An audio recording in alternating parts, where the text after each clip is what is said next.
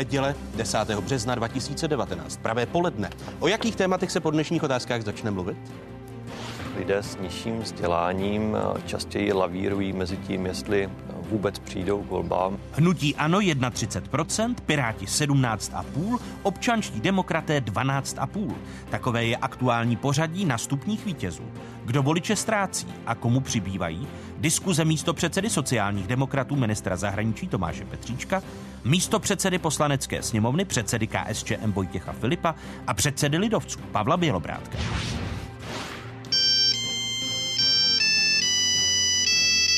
se Sovětským svazem na věčné časy. Přesně tak dlouho platí smlouva, kterou v době totality podepsalo socialistické Československo s Moskvou. Jde v ní o užívání několika domů a stovek bytů v lukrativní části Prahy. Jak to, že dohoda pořád platí? A kdo v bytech vlastně bydlí? ti operátoři tím, že nastavili tuto cenovou politiku, eh, tak se trochu střelili do nohy a vlastně umožnili vyrůst té své konkurenci v podobě těch Wi-Fi. Drazí mobilní operátoři.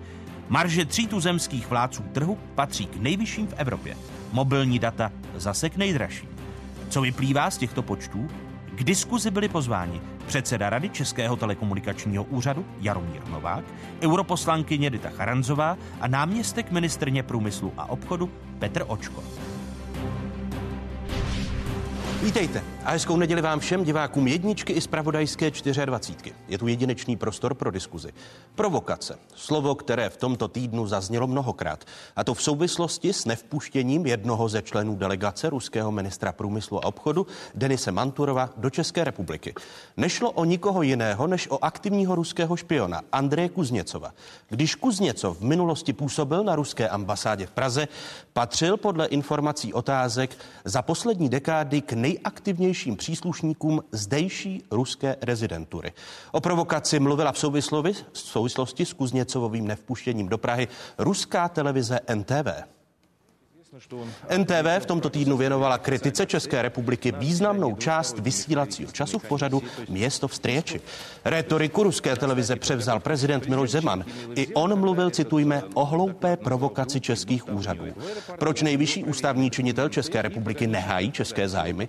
Nešlo spíše o ruskou provokaci vůči Praze, poloňských ruských obvinění, že smrtící látka Novičok, vraždící ve Velké Británii, mohla pocházet z Česka, přišla v tomto týdnu po nevpuštění впущении Кузнецова до Праги актуальней русская игрушка. Мы считаем произошедший инцидент вопиющим примером недружественного поведения чешской стороны, которая продемонстрировала пренебрежение элементарными нормами дипломатического приличия. Разумеется, подобные конфронтационные выпады не останутся без адекватной реакции с нашей стороны. Neméně zajímavá je také kauza ruského velvyslanectví v Praze. Jeho úředník podle deníku N pronajímá byty, které ruské velvyslanectví na základě smluv ještě z minulého režimu užívá a to na neomezeně dlouhou dobu. Navíc bezplatně. Prvními hosty dnešních otázek jsou minister zahraničí České republiky, místo předseda sociálních demokratů Tomáš Petříček. Vítejte, pane ministře, v otázkách. Hezké nedělní poledne. Dobrý den. Vítám i místo předsedu poslanecké sněmovny, předsedu KSČM Vojtěcha Filipa. Dobrý den vám divákům. Hezké nedělní poledne, pane předsedo. A mé pozvání přijal i předseda KDU ČSL Pavel Bělobrádek. Hezké nedělní poledne i vám. Dobrý den. Pane ministře, dala už ruská strana najevo, jak budou vypadat ta odvetná opatření kvůli nevpuštění Kuzněcova do Prahy? Ehm, z ruské strany nemáme informace o nějaké protiakci na nepuštění eh, ruského diplomata. Eh, je to citlivá záležitost, kterou chceme řešit eh, diplomatickou cestou. Já bych jenom zmínil, že to není v kompetenci ministerstva zahraničních věcí, které by mělo určovat, kdo je či není vpuštěn do země. Je to otázka bezpečnostních složek. Vy jste věděli o tom, že nebude vpuštěn člen ruské delegace do České republiky? Nevěděli jsme o tom. Nedalo vám tedy ministerstvo průmyslu a obchodu na vědomí, že do Česka pojede osoba, která je eh, nežádoucí my jsme seznam eh, delegátů eh, ruské, eh, ruské delegace měli k dispozici několik dnů dopředu, nicméně toto není ani otázka ministerstva průmyslu a obchodu, je to především záležitost bezpečnostních složek, které určují, kdo je či není na seznamu osob, které do České republiky mohou či nemohou. V tomto směru my jsme suverénní země, která by si měla mít právo určovat, koho na své území vpustí. Jinými slovy, zároveň... podle vás jsou nepřijatelná ta slova citovaná ruskou televizí NTV, že jde o provokaci České republiky. Rozhodně se nejedná o provokaci. Pane předsedo Filipe, jsou na místě slova, že Česká republika opět provokuje, když nás ruská strana eh, před rokem, zhruba před rokem, označila za možného původce Novičoku, který vraždil ve Velké Británii? No, jestli to je provokace nebo není, to je otázka, eh, kterou tady svým způsobem zodpověděl pan ministr. Eh, jak dlouho jsme věděli o složení delegace a proč jsme tedy nereagovali ještě předtím, než ta delegace sedla do letadla. Takže pokud jsme to věděli, jak říká pan ministr několik dní dopředu, tak jsme si mohli několik dní dopředu vymínit, že eh, Andrej Kuzněcov nebude v té delegaci. A jestli jsme to dělali na letišti, tak je to buď školácká chyba, Eh, našeho vnitra, našich bezpečnostních složek, eh, anebo je to úmysl někoho, kdo chtěl poškodit česko-ruské vztahy v době zasedání mezivládní komise. A nemůže být obvinována ruská strana, že sem posílá aktivního rezidenta, eh, který je dlouhodobě na seznamu nežádoucích osob, eh, které směřují do České republiky? Dlouhodobě na seznamu být nemůže, protože odchází, myslím, loni eh, nějak na podzim, takže může být po tom odchodu nebo mohl být součástí toho, když jsme vyhošťovali diplomaty Ruské federace. Ale říkám, ta to tady v podstatě odpověděl pan minister. Jestli jsme to věděli, tak jsme to měli řešit předtím, než si ta delegace sedla do letadla. To se v diplomacii dělá, že se dělají kroky, které eh, vedou spíše k tomu, že ta mezivládní komise má dopadnout dobře, anebo uh, někdo chtěl, aby to dopadlo špatně. Nakonec ale... Jinými slovy, podle vás měli tu věc koordinovat ministerstvo ano, vnitra ano. a ministerstvo průmyslu a obchodu. To stoprocentně to měli koordinovat. Nevím, kde se stala chyba. Může to být předmětem naší interpelace. Vy se chystáte interpelovat? Ne, jako pokud si to nevyjasníme uh, mezi ministry a poslanci včas, tak já myslím, že tohle to je otázka opravdu, no, říkám, buď schválnost, že to mě ublížit, a pokud to není schválnost, tak je to hloupost a za hloupost si myslím, že by ty úředníci neměli brát peníze. Ono nevpuštění člena ruské delegace, eh, tedy aktivního ruského špiona, který figuruje na seznamu nežádoucích osob do České republiky, komentoval v týdnu prezident republiky. Tady jsou jeho slova. Já to pokládám za dost hloupou provokaci, protože vím, že ruská delegace dokonce uvažovala, že se otočí a vrátí se zpátky. Nemá v něme nad ním rukou. Ptejme se, kdo škodí a kdo prospívá ekonomickým vztahům Čtvrteční slova prezidenta republiky Miloše Zemana. Když se Vojtěchu Filipe ale vrátím k té původní otázce. Ty ruské výhrušky, výhrušky z ministerstva zahraničí, jak by na ně měla reagovat česká strana? Já myslím, že by eh, to mělo zůstat eh, otázkou diplomatů, ať pan minister Petříček se eh, spojí s ministerstvem zahraničí Ruské federace a vyjasní si ty věci. Tam jde opravdu o to, kde se stala ta chyba, že vůbec, když jsme znali jak tady pan minister před chvílí řekl, dostatečně dopředu eh, složení delegace, že jsme tedy neřešili to v té době. A jestli to neřekli panu ministru Petříčkovi, může to být taky nějaká eh, ne chyba, ale nějaký zlý úmysl vůči panu ministrovi. Eh, Budou se lépe koordinovat, pane ministře, pro, pro příště složení delegací a nevpuštění někoho, kdo je na seznamu nežádoucích osob? Já bych ještě doplnil, že stejně tak eh, je ruským právem vpustit eh, naše diplomaty eh, na své území.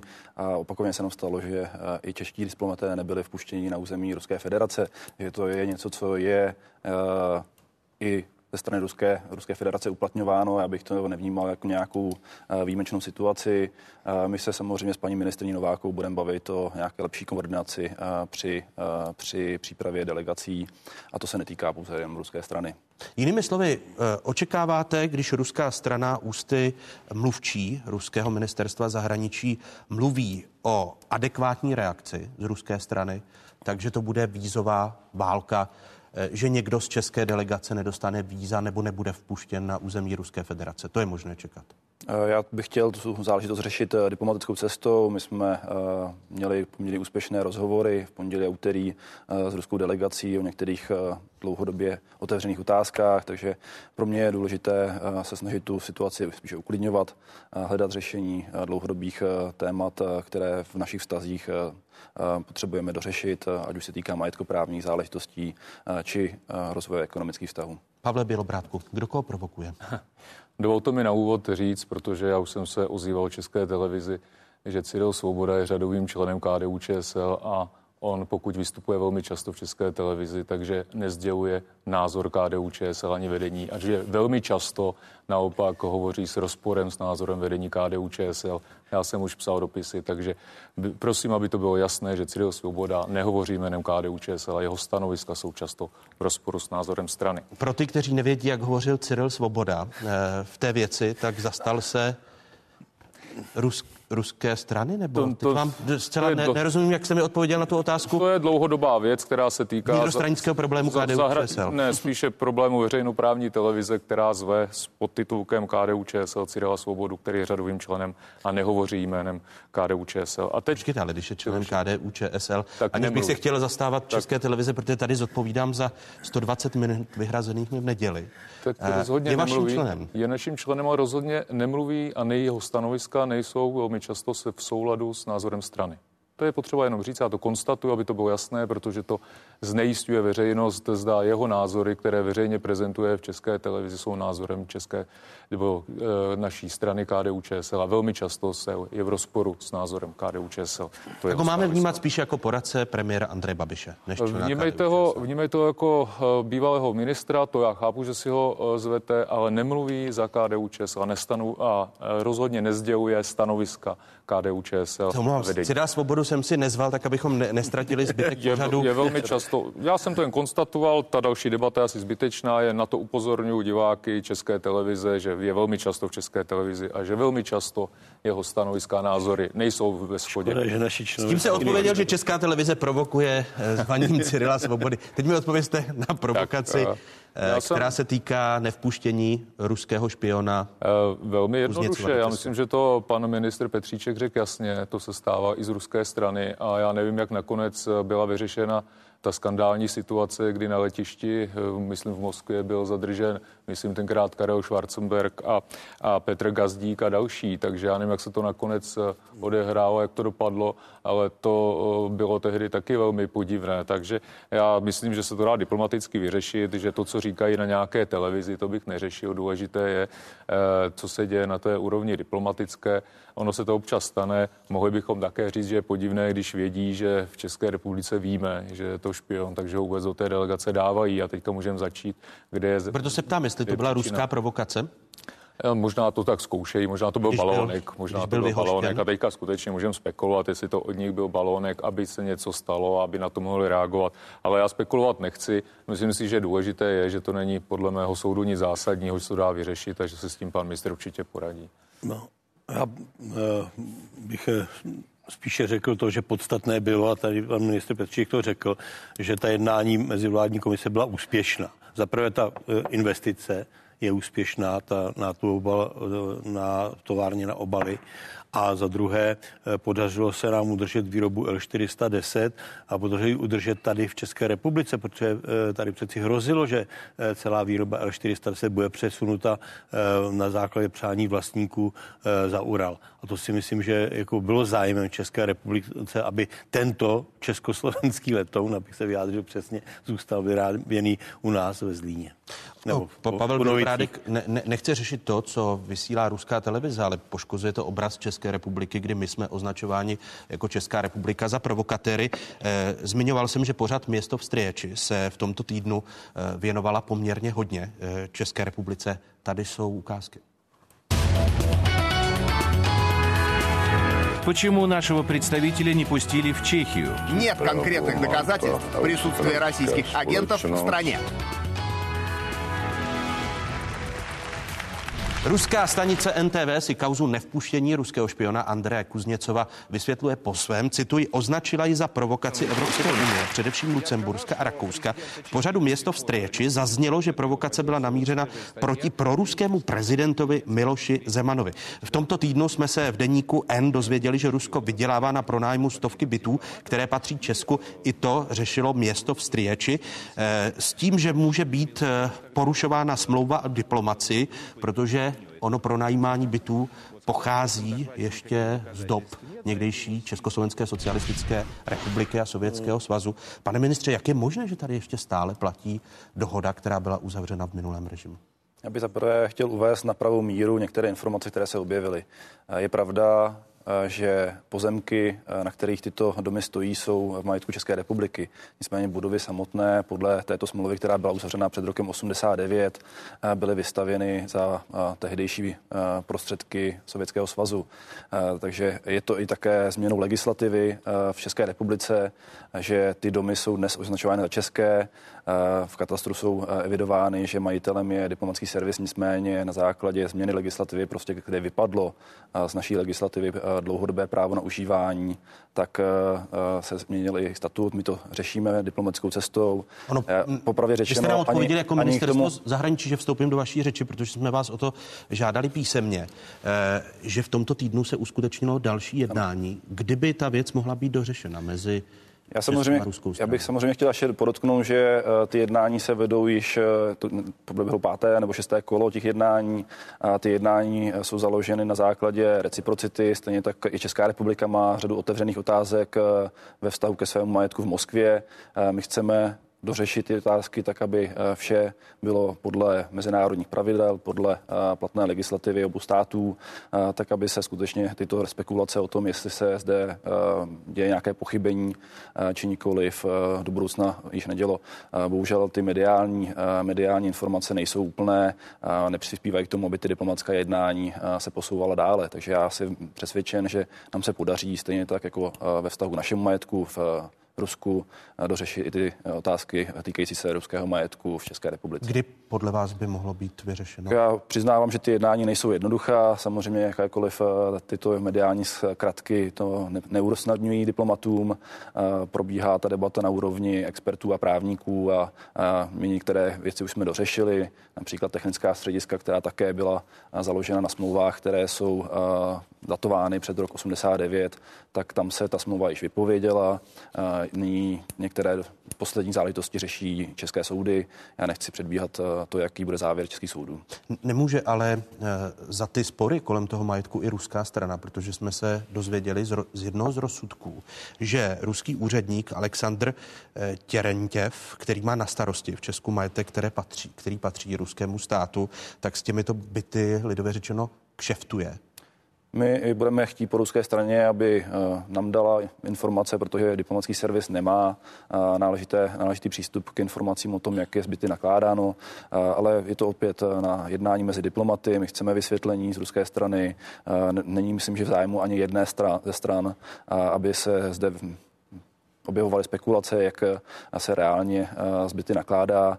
Jedná se o nějakých 150-180 bytů, které skutečně jsou eh, provozovány ruskou stranou. To znamená, že třeba a, opravy a všechny tyto věci financuje ruská ano, strana, nikoli česká.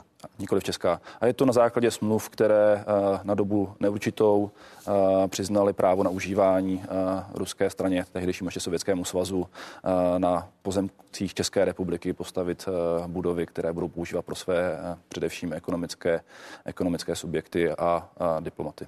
Mají se takové věci řešit diplomatickou cestou, když může jít i o arrogantní chování, když se dozvídáme ze soudních rozsudků, že ti, kteří neplatí v hotovosti tomu ruskému úředníkovi, že se eh, že vydírá a, a chová se k ním já bych možná, pane rektor, tyto, tyto, dvě, eh, tyto dvě záležitosti oddělil. Pojďme se bavit o tom, jak se kdo chová konkrétně vůči uh, nájemníkům či, uh, či uživatelům a to, jaký je právní základ pro to, uh, že uh, ruská strana využívá budovy na Praze 6 a 7. Odpověď je snadná. Žijeme v České republice, platí tady zákony České republiky a každý je, se podle nich musí chovat. To znamená, pokud tam je cokoliv v rozporu s dobrými mravy nebo s právním Eh, řádem, tak je potřeba tak postupovat. Co se týká té situace, to přece bylo běžné, že eh, majitel domu nebyl majitelem toho pozemku no. pod ním, bylo to třeba i u, u bytových domů a podobně, takže to je potřeba vyřešit, to se určitě vyřešit dá. Tady je to trochu komplikované, že to je eh, s jinou zemí, já myslím, že to určitě ministerstvo zvládne. Je to samozřejmě určitá ukázka toho, co, co ještě tady přebývá z těch dob minulých, ale jsem přesvědčen, že pokud tam skutečně, jak to říká pan ministr, musíme oddělit trestně právní rovinu a potom tu rovinu, která se týká majetkovou a to určitě je k řešení. No, v každém případě bavme se o, o tom, jaký je smluvní vztah a jestli smlouva je 10 let, 20, 30, 50, 100 let stará, na tom nezáleží. Prostě ta smlouva buď platí nebo neplatí, jak tady říká pan minister, buď ji vypovíme nebo nevypovíme, nebo budeme chtít řešit, jakmile začneme řešit naše vlastně majetek eh, České republiky, to znamená naše pozemky a sjednocení s těmi domy, tak samozřejmě budeme řešit to samé v Moskvě, ale budeme to řešit také, já nevím, třeba mm, v Egyptě, v Káhyře, budeme to řešit v kterémkoliv státě, protože uh, za, předsedo, aniž bych byl právě, tak, ale když neexistují ty dva subjekty, Československá socialistická republika, svaz sovětských socialistů. Pane, pane doktore, nezlob, nezlobte mě. Ta otázka byla zaprvé návodná, kdybych se zachovat jako právník, kterou jste tady položil, čili ano. směřovala úplně někam jinam. A za druhé, podívejte se, eh, to je eh, zcela jasné. Eh, tady máme určitý právní stav, který se musí řešit. Řeší se ve dvou rovinách. Vlastnictví pozemku, vlastnictví domu a potom nájemní vztah, to tady říkal pan předseda Bilobrádek, to znamená ten vlastník domu, to není Česko, Česká republika, ale a ten, kdo je tam v nájmu. To je vlastník a nájemník. A pokud jde, pokud jde o uh, tu vaši otázku, víte, uh, tady došlo k cesi těch práv, to znamená, že jsme převzali te, ta práva a povinnosti, to jsme nemů- nemůže se převzít jenom, jenom právo s každým právem se přebírá i povinnost. A jestliže jsme eh, právním nástupcem eh, Československa, ať už Československé republiky, České a Slovenské federativní republiky, protože Česká republika není přímým nástupcem eh, Československé socialistické republiky, to byla Česká a Slovenská federativní republika, která poté také přebírala ty závazky, ať už nebo práva z toho našeho, řekl bych, vstupu do OSN. My jsme byli jeden z základních členů po druhé světové válce, takže těch práv také bylo to hodně. chování úředníka. To který... chování úředníka je úplně v jiné rovině. To je v té rovině no to toho úředníka. Dovolí, pa, no, pane tak, předsedo. To říkal tady pan Bělebrádek, ať se to řeší v trestním řízení, případně ve správním řízení, pokud je o přestupek, ale to nemůžeme tahat do vztahu, to bychom panu nemá, ministru... Nemá diplomatické politické... To bychom asi panu ministru pěkně zatopili, kdyby jsme to do toho vztah, tahali do vztahu mezi eh, státy. Ne, tak dočená osoba je nižší diplomatický pracovník eh, ruské ambasády podle mých informací a samozřejmě zde platí to, že pokud někdo se chová v rozporu s naším právním řádem, tak je to pro nás eh, neakceptovatelné. A, a já jsem... Vy jste uvažovali o jeho vyhoštění? Tak já, já nyní uh, shromažďuji informace o tom, uh, jak uh, i policie celou záležitost prošetřovala, protože se tam jednalo skutečně o nějaké okolnosti, které jsou naprosto v rozporu naším právním řádem. To samé jsou tam informace, které nás vedou do měnce, že i ty budovy nejsou využívány podle těch smluv, které, které Československo uzavřelo před rokem 79. Eh, já očekávám, že i ruská strana se k tomu postaví čelem a ty informace, informace nám poskytne, jestli tam skutečně nedochází k tomu porušování. Eh, zároveň, ale je a vy to, je to, je to i o vyhoštění, pane, pane ministře, uvažujete o vyhoštění? Tak eh, máme několik možností, co, co lze dělat. Já myslím, že i v zájmu ruské, ruské strany je, pokud se někdo zde chová naprosto nemorálně, nevhodně, tak by měla ruská strana toho dotyčného stáhnout zpět do Ruska dalším krokem. To je v jejich pracovně prostě, právním. To je, a, a to vy ruské tak, straně řeknete? Tak já nejprve chci vědět veškeré detaily, eh, které s tou kauzou souvisejí a samozřejmě jsem připraven eh, v prvním kroku jednat eh, diplomaticky, v druhém kroku se dá uvažovat i o jednostranném kroku z naší strany. Že pokud někdo porušuje naše právo, tak tam je. myslím, že není asi otázka. Velmi slušně, jestli... velmi, velmi slušně. Je soucí. To znamená, v trestním právu platí e, místo činu, to znamená e, trestní právo, tak jak tady bylo řečeno, České republiky a pokud páchal trestný čin, i když když to je cizí státní příslušník, byť s diplomatickou imunitou, pořád se může eh, jednat o to, aby ho policie České republiky vyšetřovala, pokud došlo k intenzitě toho trestného činu. Neúcta k poslanecké sněmovně. Jak mají mít voliči úctu k poslanecké sněmovně, když ji neprojevují dostatečně někteří poslanci? Klidně si vyskočíte na řídící pult v botech a zahrajete si na něm na kytaru. Na nevhodné chování dnešního předsedy poslanecké sněmovny Radka Vondráčka, k němuž došlo v říjnu roku 2017, upozornil v tomto týdnu server Seznam zprávy. Opoziční poslanci se v pátek pokusili probrat Vondračkovo chování na schůzi poslanecké sněmovny. Zařazení bodu ale neprošlo. Ten bod by měl název hudební produkce předsedy poslanecké sněmovny. Váš návrh na doplnění schváleného pořadu schůze sněmovny nelze projednat. Já dávám námitku proti vašemu postupu. Je vidět, že se bojíte o této kauze debatovat. Pitomostmi se nehodlám zabývat. Já bych chtěl vznést veto na zařazení tohoto nového bodu jménem poslaneckého klubu ANO a KSČM. Tančit na stolech poslanecké sněmovně je nepřijatelné a je za hranou. Čekal jsem v tomhle u vás větší míru citlivosti a respektu k této komoře. Páteční slova, která zazněla v poslanecké sněmovně. Před vstupem hnutí ANO do poslanecké sněmovny přitom jeho lídr Andrej Babiš kázal o nezbytnosti vyšší morálky, pracovitosti a moudrosti. Slova si Andreje Babiše eh, pustíme ještě v průběhu dnešních otázek. Pane předsedo Filipe, začnu u vás, protože vy jste se podíleli na tom vetu jako komunisté. Vy považujete tu, tu věc za uzavřenou? Tak eh, my jsme dál o tom jednali ještě na základě jiného návrhu. Eh, ta, ta první věc, to znamená veto více než 20 poslanců, bylo vetem hnutí ANO a protože bylo spochybněno, tak se hledal procedurální procedurální cesta. Z toho Pavel Kováčik eh, pravděpodobně eh, bez toho, aniž by to projednal na klubu, jenom to projednal s vedením klubu, se tedy připojil k tomu, aby se to procedurálně řešilo. Já, Považujete tu věc já, za uzavřenou? Já považuji tu věc za uzavřenou na této schůzi na této schůzi.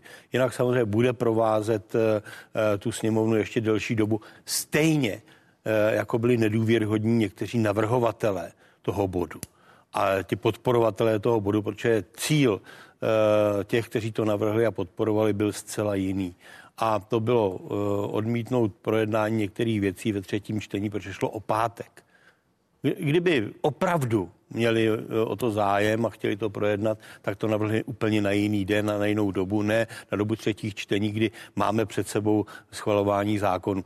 A Pane víte, předsedo, ale nikdo z těch navrhovatelů nes, nevyskočil na ne, Empire tak, poslanecké sněmovny. To je, to je pravda, to je pravda. Stejně jako, jako uh, Radek Vondráček neukazoval na, na nikoho, že je jednička nebo nezneužívá osobní uh, služební auto a tak dále.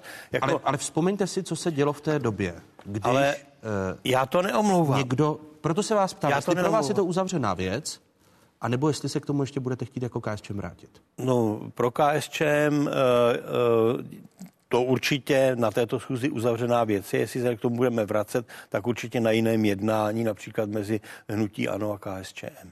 A co by mělo být výsledkem té věci? To nechte na nás. Já, to projedna, já nejsem ten, kdo střílí od boku. Já vše, všechny věci vyjednávám v kolektivních orgánech strany, případně s klubem si to projednám a budu to řešit na uh, tom našem jednání, kdy budeme vyhodnocovat smlouvu mezi uh, hnutím ANO a KSČM. Když někdo vyskočí na Empire, poslanecké sněmovny, ponechme stranou, jak se choval tehdejší premiér Mirek Topolánek, protože každé takové chování snižuje přece vážnost ano, toho úřadu. Ano. Ať je někdo premiér nebo předsedou poslanecké sněmovny. Uh... Měl by být v čele poslanecké sněmovny člověk, který vyskočí na Empire v botech a hraje tam na kytaru. Váš osobní názor? Můj osobní názor je, uh, mým osobním názorem, ten nemá v politice co, co činit. A já uh, podle mého hlasování určitě snadno zjistíte, jaký je můj názor. Uh, Jinými slovy, vy kdybyste vyskočil v jakémkoliv stavu na Empire, tak považoval byste za adekvátní reakci, že byste odstoupil z pozice místo předsedy poslanecké sněmovny, pokud by se vám to stalo? Já doufám, že se mi to nestane, že budu se takový krok činit. Vy teď kli, kličkujete, utíkáte Ne, neutíká, neutíkám. Já vám jenom říkám, že uh, já mám vážnou obavu o to, že cílem toho jednání bylo něco jiného, než řešit Radka Vondráčka. A já e, prostě tohle nepovažuji za, za věc, která se e, e, má dělat v poslanecké sněmovně a také to nepovažuji za otázku, která by se měla řešit tímto způsobem. Vy jste se vy jste byl nepřihlášen v pátek. Ano. To je, to je moje uh, ústavní právo. Takže když se vaši zdrželi hlasování, vy jste dokonce uh, společně s Jiřím Dolejšem rebeloval. Jiří Dolejš hlasoval pro uh, ne, vy jste se zdržel, vy jste se zdržel hlasování. Já jsem uh, se odhlásil, protože jsem o tom nechtěl v ten moment jednat. A měl jsem proto důvody. Já už jsem avizoval. Já, se, já jsem také řekl, že to bylo otázka procedury, kdy bylo navrženo, jak procedurálně řešit to veto, které tam bylo regulérně podle jednacího řádu dáno ale prostě bylo spochybněno, aby eh, prostě se protáhla dál ta debata a uh, určitě mi nepodezíráte z toho, že bych neuměl využívat jednací řád. Já to vás opravdu nepodezírám. Stejně jako doufám, že stále vám jde ještě o důstojnost poslanecké Ano, to mi jde, to mi jde, to mi jde. To to odůvodňování Radka Ondráčka, že by se měla, že by se měla poslanecká sněmovna přiblížit lidem, dělat tam hudební produkce, třeba já někoho, někoho v krojích, tak se ptám, kde, kde se to ne, zastaví. To, to tam uh, v krojích tam tomu už hráli. Eh, ale neskákali zatím. Ale ne, ne, nebyli, nebyli, nikdo nebyl na stole. Už jsem, už jsem avizoval uh, Andreje Babiše, když hnutí ANO vstupovalo do poslanecké sněmovny, respektive krátce předtím, než vstupovalo do sněmovny, tak jeho lídr Andrej Babiš kázal o nezbytnosti vyšší morálky, pracovitosti a moudrosti. Tady jsou jeho šest let stará slova. A v tom parlamentě si děláte, co chcete. Českých Budějovicích se nás ptali, proč pol- Tak omlouváme se za výpadek onoho příspěvku. Eh, snad se podaří techniku eh, ještě dát do eh, asi je to tak závažné téma, že se nám zablokovala vysílací technika. Pane předsedo Bělobrátku, pro vás ta věc je už uzavřená? Pro mě ta věc uzavřená není. Myslím si, že by se jí měly zabývat to orgány sněmovny. Na druhou stranu samozřejmě nelze oddělit formu a obsah, ale Eh, já myslím, že jsou tady věci, které jsou podstatně závažnější. Tohle je určitá symbolika, míra určitého vkusu a úcty, ale jsou tady věci, které jsou politické a myslím si, že teď by se měli zamyslet eh, i třeba Piráti, kteří podpořili pana, pana Vondráčka na, na eh, předsedu sněmovny. Já jsem přesvědčen, že to horší je to politické, jakou máme vládu a jak se ve sněmovně ta většina chová. To myslím, že je závažnější, ale tohle na půdu poslanecké sněmovny nepatří. Já bych to ještě pochopil, že se to občas stane a pak bych pochopil, i pokud by ta reakce byla, řekl bych, hm, pokorná nebo eh, uznat chybu a umluvit se podle mě je v pořádku, ale říct, že to vlastně bylo fajn, že vlastně to je super a že ještě vlastně tam jako přitvrdíme, tak jak se ptáte, jak to může skončit, no třeba to otevřem i nějakým zajímavým eh, skupinám, jako jsou třeba pornoherci nebo podobně, protože se to otevře lidem.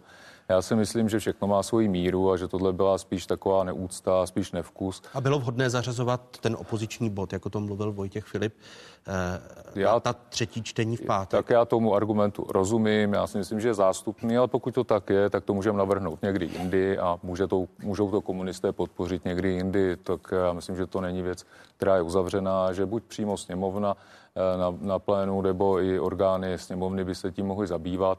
Eh, nicméně opět opakuju, jsou tady věci daleko řekl bych, závažnější, které souvisí s ústavností a podobně, kterým je potřeba se zabývat. Nicméně... Promiňte, aniž bych chtěl oporovat, to... je to jeden přece ze symptomů. Samozřejmě, je to, já to, ale já to opakuju. Je to Květiny prezidenta v Koši, což jsme tady je to, kritizovali. Je to symbolická a já to, kde se to zastaví? Já to rozhodně, já to rozhodně neschvaluju, já si říkám, že to bylo nevhodné a podobně, ale upozorňuji na to, že kromě toho je potřeba nezapomínat na ty věci, které jsou strukturální a systémové. Nicméně pro mě to je chování, které je skutečně zahranou stranou a myslím, že by se sněmovna tím ještě zabývat měla. Snižuje to důstojnost poslanecké Co by mělo být výsledkem toho jednání? Já jsem přesvědčen, že by v tomhle případě se mohlo vyvodit i nějaké důsledky od návrhu na odvolání přes pokutu a podobně. To jsou všechno věci, které se dají samozřejmě nebo omluvu veřejnou. To všechno jsou možnosti, které tady e, vidíme, ale ono, když vidíte, že předseda vlády vlastně má problémy a řekne, že to je vlastně v pořádku, tak eh, asi postupují úplně stejně. Udělají nějakou chybu, která může být označená za klukovinu, může být označená prostě za úlet a podobně, no ale pak se člověk může omluvit, to každému se něco může stát. Ale potom k tomu přistoupit, že to vlastně v pohodě a že ještě přitvrdím, to mně přijde trochu už za hranou. Eh, ještě jednou si vyzkoušíme techniku, jestli bude schopna do třetice a snad naposled pustit archivní slova Andreje Babiše, stará 6 let, jak lídr hnutí ano vystupovala, mluvil o nezbytnosti morálky, pracovitosti a moudrosti. A v tom parlamentě si děláte, co chcete. V Českých Budějovicích se nás ptali, proč politici nechodí do práce a taky proč chodí do bufetu. Oni údajně už zrušili, říkala tady kolegyně, že už chodí chlastat do suterénu někde. Předtím chodili do bufetu, kde byla ta levná vodka. A, a vy, kdybyste v práci pili nebo nepracovali, tak dostanete padáka. A proč teda oni jsou nad lidi? Proč tam nejsou teda lidi, jak to říkal Aristoteles, příklad moudrosti, pracovitosti a morálky? Slova Andreje Babiše. Stará šest let, když hnutí ANO ukazovalo své představy o budoucích poslancích. Pro vás, pane místo předsedo ČSSD a pane ministře, je ta věc uzavřená? Já jsem rád, že se pan předseda omluvil. Podle, já jsem pro každou legraci, ale myslím, že to má své meze a to, že reprezentativní prostory poslanecké sněmovny se rekonstruují, ještě neznamená, že se mohou používat jakkoliv. A on se omluvil a neomluvil. On, on řekl, že Já jsem v tomto těch, směru se to dotklo. zaznamenal omluvu. Myslím, že ta byla na místě. Pokud bude poslanecká sněmovna rozhodovat znovu o vydání. My ještě jako klub budeme asi jednat. Já nejsem poslanec na sociální demokracii, takže já se na tomto rozhodování nepodílím. A pokud někdo zvažuje další postup, tak já myslím, že by to mělo především vyhodnotit hnutí ANO a říci, jak by měl pan předseda dále postupovat. Je, je, to, je ten prohřešek tak zásadní, že by mělo dojít k odvolání předsedy poslanecké sněmovny? Tak no, vám se třeba pokuta tady Pavel Bělobrádek na tím ano, uh, své lidi nekádrujeme. Já si myslím, že by si to měli vyhodnotit kolegové v ANO. Pro vás ten přestupek je tak závažný, že by mělo dojít k odvolávání předsedy poslanecké sněmovny? Především si myslím, že odvolán nebude, protože koalice bude pevná. V takovémhle případě v civilizované zemi by ten člověk odstoupil. Ale já to tady nepředpokládám a když vidíme, jak se chová i další politici z hnutí, ano, jaké mají problémy a neodstupují, eh, tak eh, já to ani nepředpokládám. Ale je vidět, jaká je tam politická kultura v této politické, politickém hnutí. Když je řeč o sněmovně, podívejme se, jaké jsou aktuální voličské nálady. Podle únorového volebního modelu České televize by se dnes dostalo do poslanecké sněmovny sedm politických stran a hnutí. Hnutí ANO by nyní získalo 31% hlasů, Piráti 17,5% Třetí zůstává ODS 12,5% hlasů. Hnutí SPD by volilo 9,5% lidí, sociální demokraté jsou na 6,5% komunisté by oslovili 6% voličů a starostové 5% Pod touto hranicí nutnou pro vstup do sněmovny by zůstala KDU ČSL se 4,5 a TOP 09 se 4 jak vidno, volební model, který pro českou televizi zpracovává společnost Kantar.cz, je stabilní. K mírnému nárůstu preferencí došlo meziměsíčně uhnutí SPD. Podle spaloautora výzkumu Trendy Česka Pavla Ranochy jde o nestabilní hlasy mladých voličů. Ti noví voliči se rekrutují ze dvou skupin. Jednak jsou to bývalí voliči, ano, ale také nevoliči.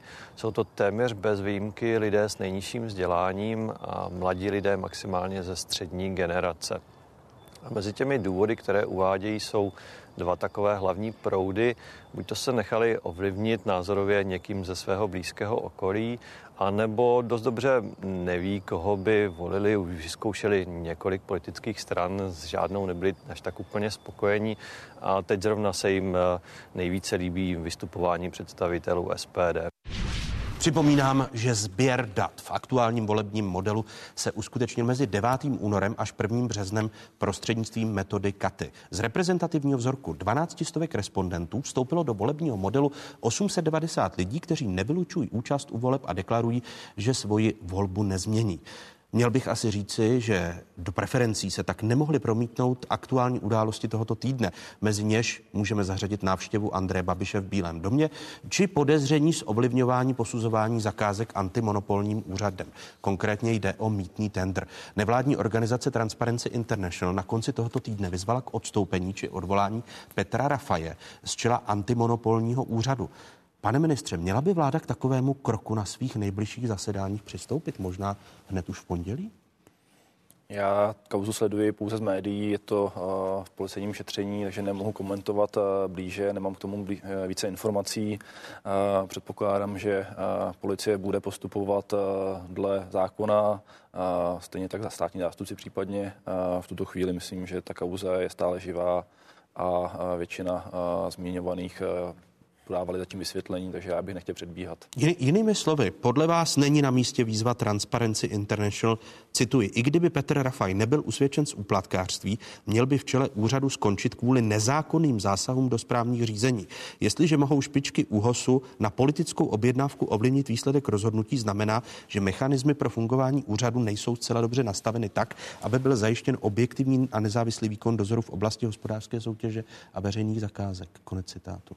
Já myslím, že ani nikdo z nás eh, neviděl spis policejní, což eh, svědčí o tom, že, že policie eh, ne, nepos, neposkytuje informace. Já čerpám pouze z médií. Na základě mediálních článků myslím, že je asi předčasné hovořit o nějakých konkrétních krocích ze strany vlády, ale je to láska, že i koaliční rada může o této záležitosti v blízké době jednat.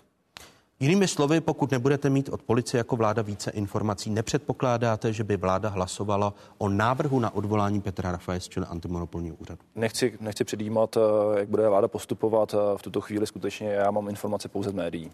Co říkáte té výzvě Transparency International, pane předsedo Filipe? Za prvé, že Transparency International není soud. A jestliže něco ohlás, eh, označí za nezákonné, tak se ptám, kde pan Ondračka bere ty informace, že došlo k nezákonnému jednání. To je první otázka.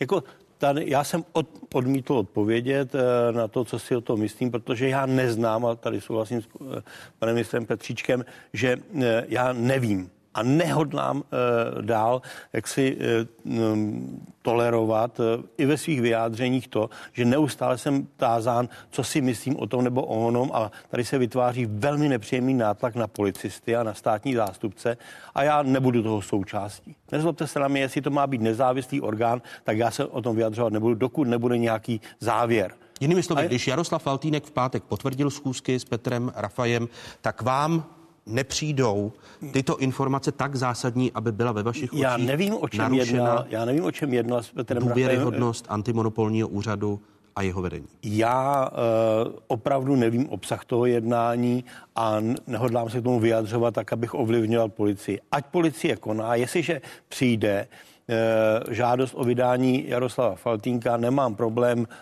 zvednout ruku pro jeho vydání pokud přijdou eh, s tím, protože to je vážná zakázka. A vy dobře víte, já jsem tady od dubna loňského roku říkal, zrušte ten tender, je špatný protože místo toho, aby si stát konečně převzal eh, ten systém a už eh, vydělával pro stát ten mítný systém, tak my jsme ho tu privatizaci prodloužili ještě dál, sice pro jinou firmu, ale takhle to dopadlo, takže my zase někomu budeme platit a ten stát bude dostávat méně, než by mohl dostávat při vytvoření toho systému uvnitř ředitelství silnice a dálnic. To tam existuje. To je první moment. Takže já jsem byl vždycky proti tomu, aby se eh, takhle udělal. Za druhé eh, jsem přesvědčen o tom, že když už té soutěži došlo, tak by ta soutěž měla být vyhodnocena, že byla opravdu transparentní a že přináší něco nového pro, pro Českou republiku.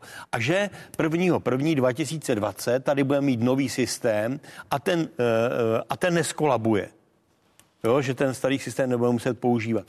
Um, protože podle mého soudu nejen, že se zaplatil, ale my jsme také ztratili těch 30% té, té hodnoty, eh, kolik jsme mohli vybírat, protože skutečně to bylo na celých 10 let, ten starý systém. A my jsme si už v roce 2009 koupili systém, který byl, promiňte mi, eh, z toho minulého systému. Protože my jsme... A nezávislost eh, antimonopolního úřadu ve vašich očích zatím není narušena až se dozvím, jestli tam došlo k nějakému ovlivňování, tak samozřejmě budu požadovat to, aby e, vláda navrhla nějaký, protože to není věcí sněmovny. Antimonopolní úřad je skutečně v pravomoci vlády a my můžeme o to maximálně jednat, takže budeme interpelovat e, předsedu vlády, případně e, budeme chtít ministra. Jaká fáze trestního řízení je tedy podle vás důležitá? Sdělení obvinění. Sdělení obvinění. Pak by vláda podle vás měla hlasovat ano, o návrhu ano, na odvolání ano, Petra Rafaje. Protože tady nemůže být jiný, jiný krok. Trestního oznámení může dávat kdokoliv, to je bezformální záležitost a pokud ta policie něco nevyšetří, tak já si myslím, že máme eh, respektovat, pokud respektujeme princip právního státu, také princip prezumpce neviny. Pavel Bělobrádek. Já bych chtěl tady kolegům z KSČM a ze sociální demokracie připomenout, že panu Babišovi bylo sděleno obvinění. Tak to první věc a přesto podpořili jeho vládu. Uh, druhá věc je, že uh, respektivně ji, ji pan místo předseda je. Uh, druhá věc je, že se dost divím, že se pan, pan předseda ÚHOSu schází s panem Faltínkem vůbec, i kdyby spolu jednali o tom, jestli je lepší Sparta nebo Slávie, protože pak to vždycky může končit takovými to debatami, obzvláště v období, kdy se jedná o tak závažných věcech. Samozřejmě proslýchá se, že pak pan Faltýnek měl značný vliv na ministerstvu dopravy, to já nevím, jestli to tak je nebo není, to musí prověřit jiní. Já také souhlasím, že je potřeba nereagovat na první dobrou, pokud se něco píše nebo něco říká, tak to ještě nemusí být pravda. Eh, určitě to orgány činné v trestním řízení musí eh, proskoumat. Vy jste byl vicepremiérem, to znamená, i vy byste čekal na fázi obvinění, jak zmiňoval Vojtěch Filip. No, já bych eh, určitě nečekal jenom na tuto fázi, protože vláda může v podstatě zasáhnout i tak a rozhodně to je věc jednání a určitě by se to mělo probrat na vládě možná i za přítomnosti pana Rafaje a prostě tyhle věci si vyjasnit. On samozřejmě může rezignovat taky sám, to je vždycky na posouzení toho člověka. E, nicméně já jsem rád, že jsem jako člen vlády nehlasoval pro ten, pro tu, ten tender a pro vítězství Kapše. Já v tomhle v téhle situaci jsem viděl celou tu situaci velmi komplikovanou. Myslím si, že jako mnoho dalších věcí, prostě je to manažerské selhání ministra dopravy že to nechal dojít tak daleko. Já se domnívám, že eh, teď by to vláda měla probrat, měla by to probrat i s panem Rafajem a měla by v podstatě si vyřešit tu základní otázku, jestli má zůstat ve své pozici nebo ne. Eh, v případě, že tam nenajdou, tak počkat skutečně na, na trestní řízení, ale eh, stejně tak jsou zcela legitimní otázky, proč se scházeli, co probírali, jaký to mělo význam. Já myslím, že člověk v takové pozici by se taky neměl scházet úplně s každým a, a když už to je na čtyři oči, by měl být obzvláště opatrný. Já nevidím nic špatného na oficiálním jednání přijdete na úhoz s nějakou věcí, je tam u toho sekretářka, není s tím žádný problém. Takže já myslím, že tomu by pomohlo asi trošku zákon o lobbingu. Myslím si, že by tyto věci trochu vydefinovat bylo záhodno, tak aby bylo jasné, co je a co není v pořádku, co ještě je v rámci nějakých mezí a pravidel. Ono, když se bavíme o aktuálních politických náladách, tak v posledních měsících také sledujeme pozvolný, ale setrvalý pokles občanských demokratů, kam případní voliči ODS odcházejí? Tak zhruba třetina z nich, největší skupina, míří směrem k Pirátům. A díky tomu se nůžky mezi preferencemi tady těchto těch dvou stran eh, v tuhle tu chvíli rozevírají. Zbylé dvě třetiny se tříští mezi více politických subjektů, není tam nějaký jeden eh, dominující směr. A Pirátům se v tuhle chvíli daří ODS přetahovat i lidi ze střední generace, třicátníky, čtyřicátníky, a což je obecně generačně, z generačního pohledu e, klíčová volební skupina pro ODS. Mezi důvody, které uvádějí pro změnu svého názoru, své volby, se nejčastěji objevuje řekněme, otevřenost České pirátské strany, nějaká transparentnost, více energie, kterou Piráti oproti ODS vkládají do politiky a také to, že jsou Piráti schopni přicházet s nějakými konstruktivními návrhy, jinými slovy, že jenom neboří, ale také něco tvoří. A teď se podíváme na to, jak se v čase vyvíjejí preference jednotlivých politických stran. Tady jsou data Kantaru. Vidíme, že po nárůstu preferencí hnutí ANO v loni v listopadu se podíl podporovatelů hnutí nemění. Piráti se po poklesu z konce loňského roku pohybují kolem 17%. Občanští demokraté dál mírně klesají, naopak od listopadu pozvolna stoupají preference hnutí SPD. Komunisté se od podzimu pohybují stabilně kolem 6%. Sociální demokraté e, jsou nad 5%. V posledním měření se dostali na 6,5%. Kolem 5% hranice stále oscilují starostové KDU, ČSL a TOP 09. Vás jako lídry politických stran nebo místo předsedy politických stran teď čeká zásadní střed o financování státu, protože budeme do Bruselu posílat konvergenční program a ministrně financí Alena Šilerová z Hnutí Ano v tomto týdnu, eh, respektive před sedmi dny v tomto pořadu prohlásila, že asi odstoupí od eh, zrušení superhrubé mzdy, protože zároveň eh, odstupuje i od nápadu zrušit platby za státní pojištěnce. Ale připustila, že schodek státního rozpočtu na příští rok může být vyšší než zatím navrhovaných 40 miliard. Vy jste Vojtěchu Filipe navrhoval 30 miliard pro ten příští rok. Co byste řekl tomu, kdyby schodek v příštím roce byl 50 miliard? Byl bych proti. Vy jste nepodpořili státní rozpočet? I to se může stát. My nemáme žádnou takovou povinnost v naší dohodě o toleranci. My jsme jednorázově na řešení půl roku trvající politické krize v České republice e, e, přistoupili k tomu, že komunistická strana Čech a Moravy podpořila vznik vlády, aby byla vláda s důvěrou. A pak už, a to za těch sedm zásadních bodů, které máme ve svém programu, a ve zbytku si vyhrazujeme právo kritizovat jednotlivé kroky vlády, Stejně, tak, eh, stejně takovým bodem eh, bylo to, že bychom jinak začali financovat zdravotnictví. To by se nám za chvíli ten zdravotnický eh, systém rozpadl. Protože kdybychom to připustili, tak by nejen, že by nerostl ten, ta, ta částka, která je za státní pojištěnce, Jinými slovy, když přišla ministrině s tímto návrhem, pro vás je tak zásadní, že byste vypověděli toleranční patent? Ano, až tak to bylo. Protože, podívejte se, eh, tam eh, ta, ta platba za státní pojištěnce je nižší, než je platba eh, za toho, kdo je zaměstnán. To je první moment. A přitom ten státní pojištěnec, zejména ti důchodci, platí stejně teda vybírají stejně tu zdravotní péči jako ti zaměstnanci. Malé děti také e, čerpají zdravotní pojištění, i když většinou ne kvůli tomu, že by byli nemocní, ale protože tam jsou e, ty e, prohlídky a my považujeme tu to, že se něco dělá dopředu, to, že se tady zajišťuje, aby lidé ne, ne, nebyli nemocní, to je všechno v pořádku, ale to znamená, že ten stát musí za ty, za ty své pojištěnce, tedy ty, kteří nemají příjem, dos, dávat do systému dostatek prostředků. A pokud by tam nedával, tak by ten systém byl ohrožen. A my říkáme, že mnohem důležitější než změna toho systému je například sloučit všechny tři pojišťovny, které jsou vlastněny státem. To znamená VZP, zdravotní pojišťovnu ministerstva vnitra, ministerstva obram, obrany. To už říkáme takovou dobu,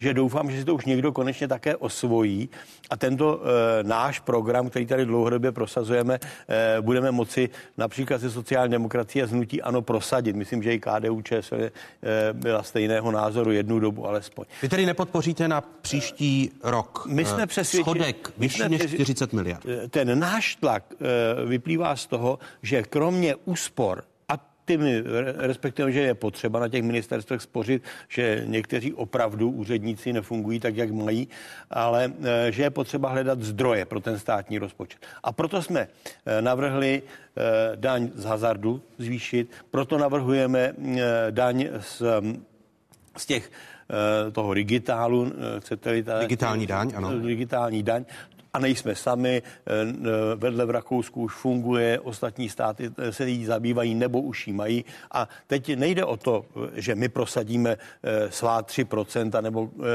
kolik bude otázka. Je to samozřejmě otázka těch 101 lidí, kteří ve sněmovně pro to muset hlasovat a na tom je se třeba shodnout. My to, toto jednání chceme vyvolat a tím zajistit další příjem do státního rozpočtu. A hranice schodku 40 hranice miliard? 30. 30. Vy na tom trváte, když Andrej Babiš řekl, že trvá na 40? My na tom trváme.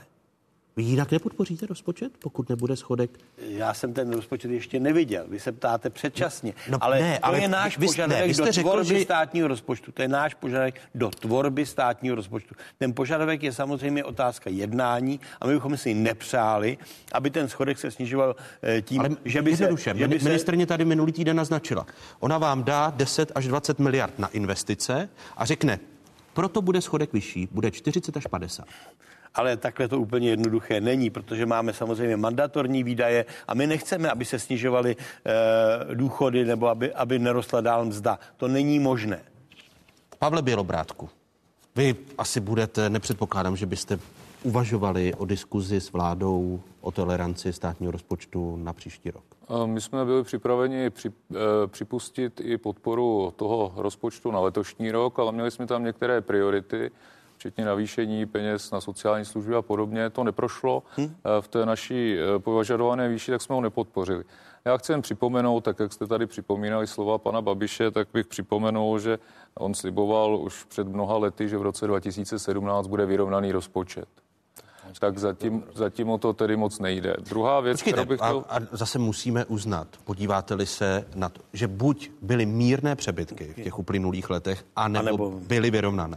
Ano, ale to bylo... Za jakou cenu, že se neinvestovalo v některých momentech a šetřilo se na investicích? Také to, bylo, také to bylo tím, že přišly peníze z evropských fondů, protože by se dočerpávalo. Ale, ale ta, další, ta, ta velká, konečně, že, přišli. že, jsou tam, Pardon, že jsou tam potom skutečně rozmezí v desítkách miliard korun, protože ono se to hrálo celou dobu, co já pamatuju, že se to podseklo, aby potom byli slavní, že vlastně to dočerpali.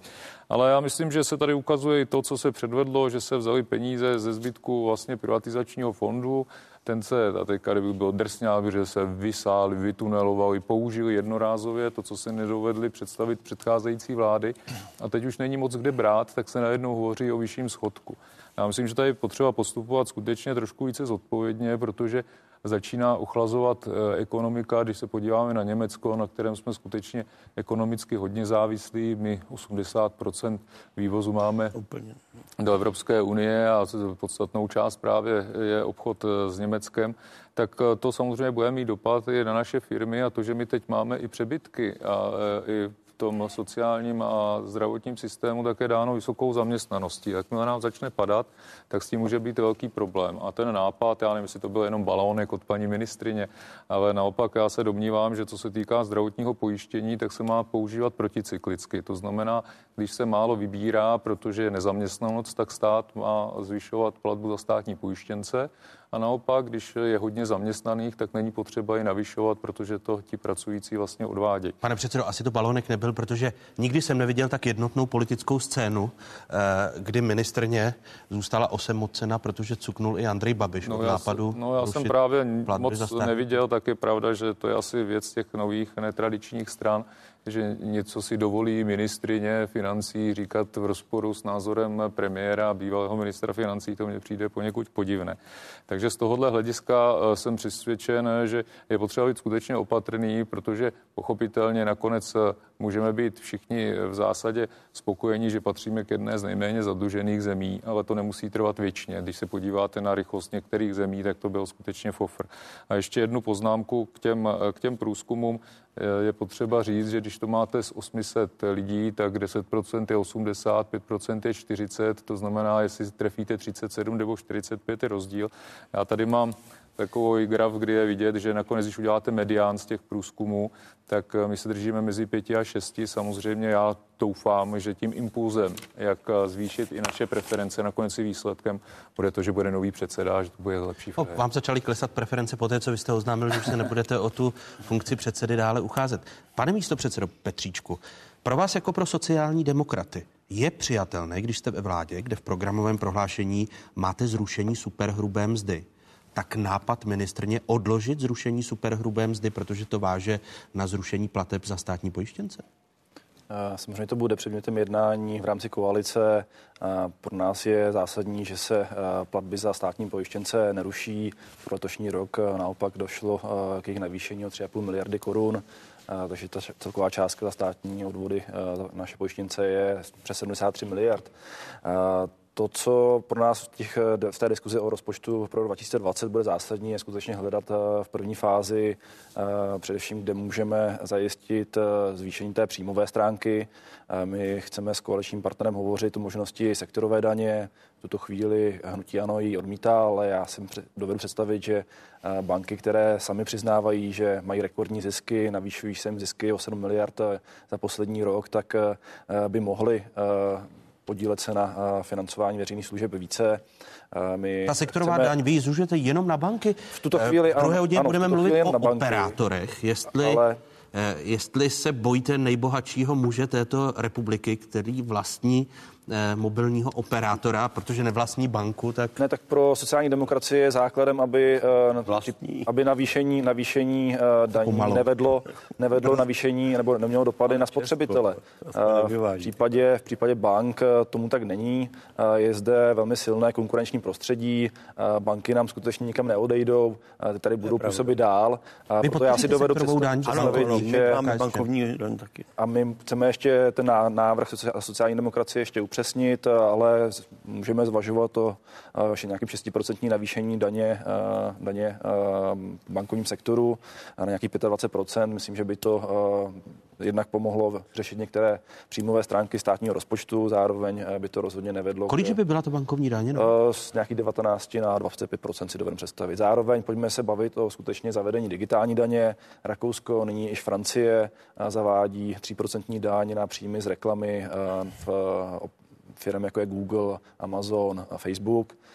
Já jsem přesvědčen, že tyto firmy by měly skutečně odvádět část svých příjmů z aktivit na našem území do státního Ale taky navrhujete 3% digitální. Můžeme se o tom bavit, je to v tuto chvíli asi otázka, že bychom měli minimálně v rámci Evropské unie hledat nějakou, nějakou společnou úroveň, jak Rakousko, tak Francie hovoří o 3%. Já si myslím, že to je něco, co bychom také v České republice mohli zavíst, ale ten návrh sociální demokracie pro jednání s naším koaličním partnerem bude komplexnější. Chceme otevírat, otevírat otázku případně majetkových daní. Nějakých to, to, si, to si řekneme záhy ve, ve druhé hodině, protože našimi hosty zůstávají nejen Tomáš Petříček, omlouvám se, pane ministře, ať se podíváme na stručné zprávy a z diváky jedničky se loučíme, protože děti uvidí pohádku. Vojtěch Filip i Pavel Bělobrádek také zůstávají hosty otázek. Řeč ve druhé hodině bude například o drahých mobilních datech. Přepněte si na spravodajskou 24, kde otázky pokračují po stručných zprávách.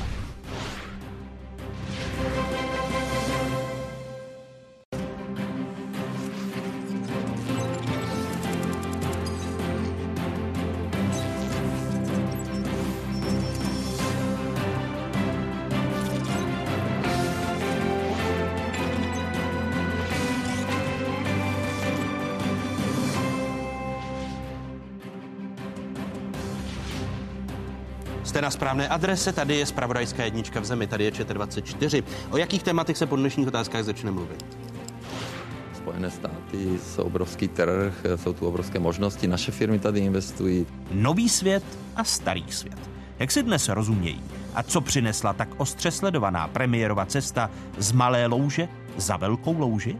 Hosty otázek zůstávají ministr zahraničí Tomáš Petříček, místo předseda poslanecké sněmovny Vojtěch Filip a předseda KDU ČSL Pavel Bělobrát. Reálný příchod čtvrtého operátora je zima příštího roku. Čekání na konkurenci. Trh s mobilními službami se má stát skutečným trhem, až na něj vstoupí čtvrtý operátor. Kde vězí a vyřeší se tím problémy drahých dat.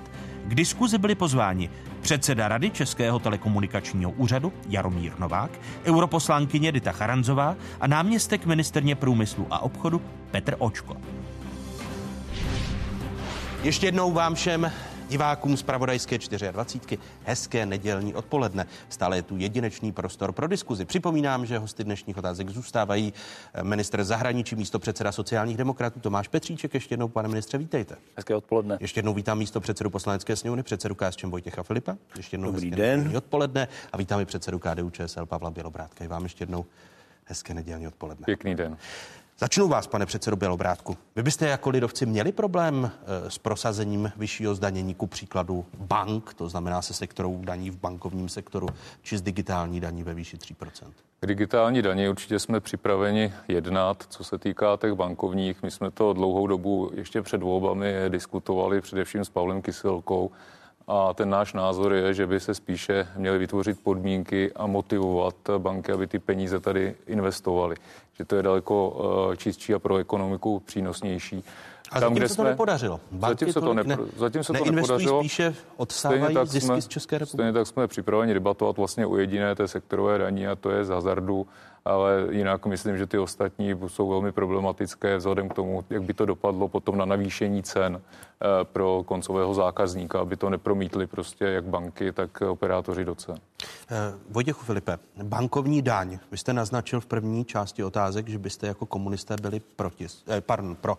Slyšel jste Tomáše Petříčka, který říká o 6% zvýšit zdanění bank z 19 na 25%, což může být jeden z návrhů sociální demokracie. To jistě je návrh diskuzi, ale KSČM spíše předpokládá, že by eh, eh, u té sektorové daně byla daň z bankovních operací, protože, jak dobře víme, tak všechny banky kromě České exportní banky a ČMRZB jsou v zahraničních rukou a ty si optimalizují své zisky a vyváží ten zisk z republiky. Takže tam jde o to, abychom spíše zdaňovali ty bankovní operace, což je řešitelná záležitost a to budeme předkládat do toho jednání. Jak velké by bylo zdanění těch bankovních operací? Jak, jakou, jakým procentem?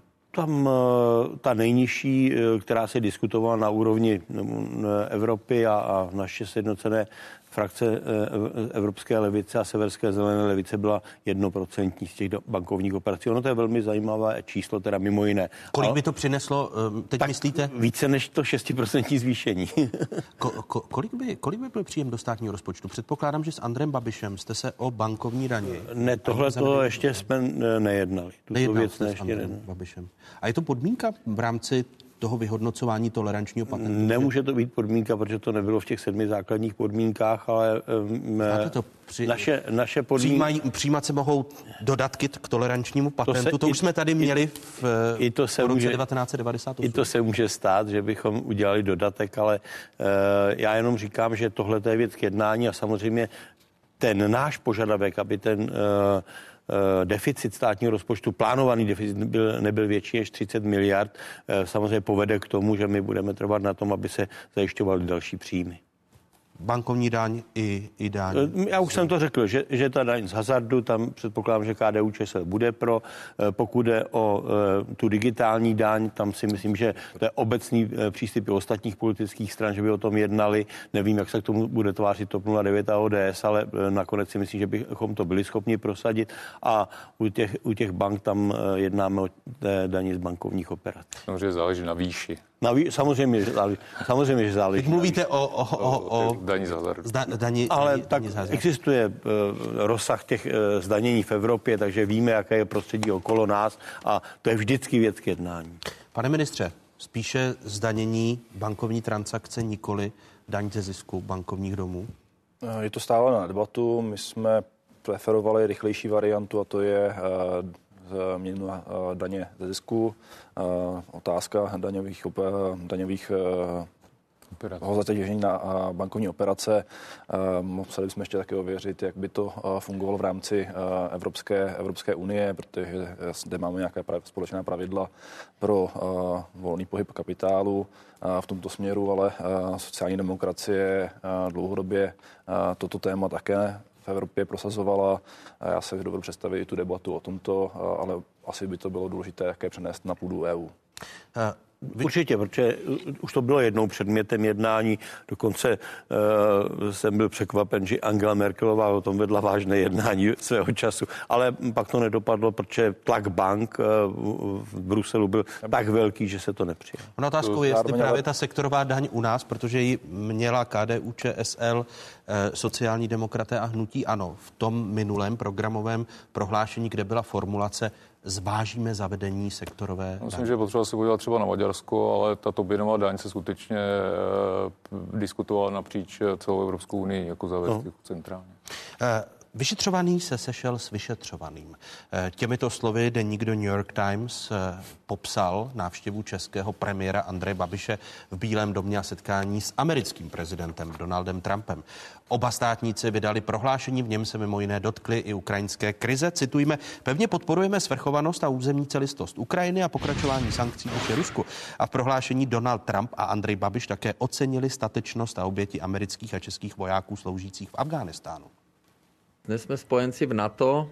Eh, my eh, si připomínáme 20 let vstupu do NATO, co je samozřejmě eh, garance naše, naší bezpečnosti.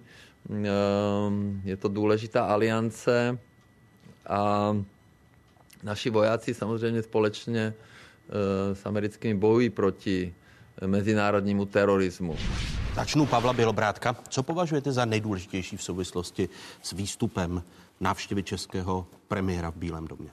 Jsem přesvědčen, že to má hlavně symbolickou hodnotu, protože jako ostatní země V4 v podstatě se ukazuje, že jsou ve větším zájmu teď americké administrativy, než tomu bylo dříve.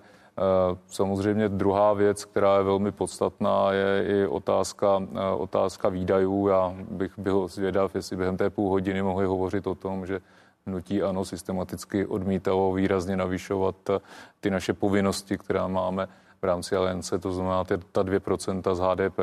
My jsme samozřejmě o tom vedli debatu, my jsme ji navrhovali už historicky v několika případech, aby se zvýšily tyto peníze. Samozřejmě se jedná i o to, o nákup uh, vrtulníků a dalších, dalších uh, zbraňových uh, systémů. Z tohohle hlediska já myslím, že to hlavní je ta, ta symbolika, která samozřejmě míří jak do vnějšku, tak i dovnitř, protože zase nepřijetí prezidenta Zemana je prostě určitá, určitá symbolika, že je přijmout předseda vlády. Já myslím, Není to že tak, to... že Česká republika, to chtěli vždy komunisté, aby dělala politiku, světovou politiku všech azimutů, tak hmm. máme zde prezidenta pro východní země a premiéra pro Spojené státy Já myslím, že to je pak velmi nepřehledné a stejně tak politika mostů, víte, po mostech se šlape, takže já myslím, že je potřeba jasně říct, kam, kam naše zahraniční politika směřuje. Samozřejmě zahraniční politiku dělá vláda, ale myslím, že mnohé může eh, situace, kdy prezident eh, v podstatě vystupuje, jako by eh, zahraniční politiku dělal sám,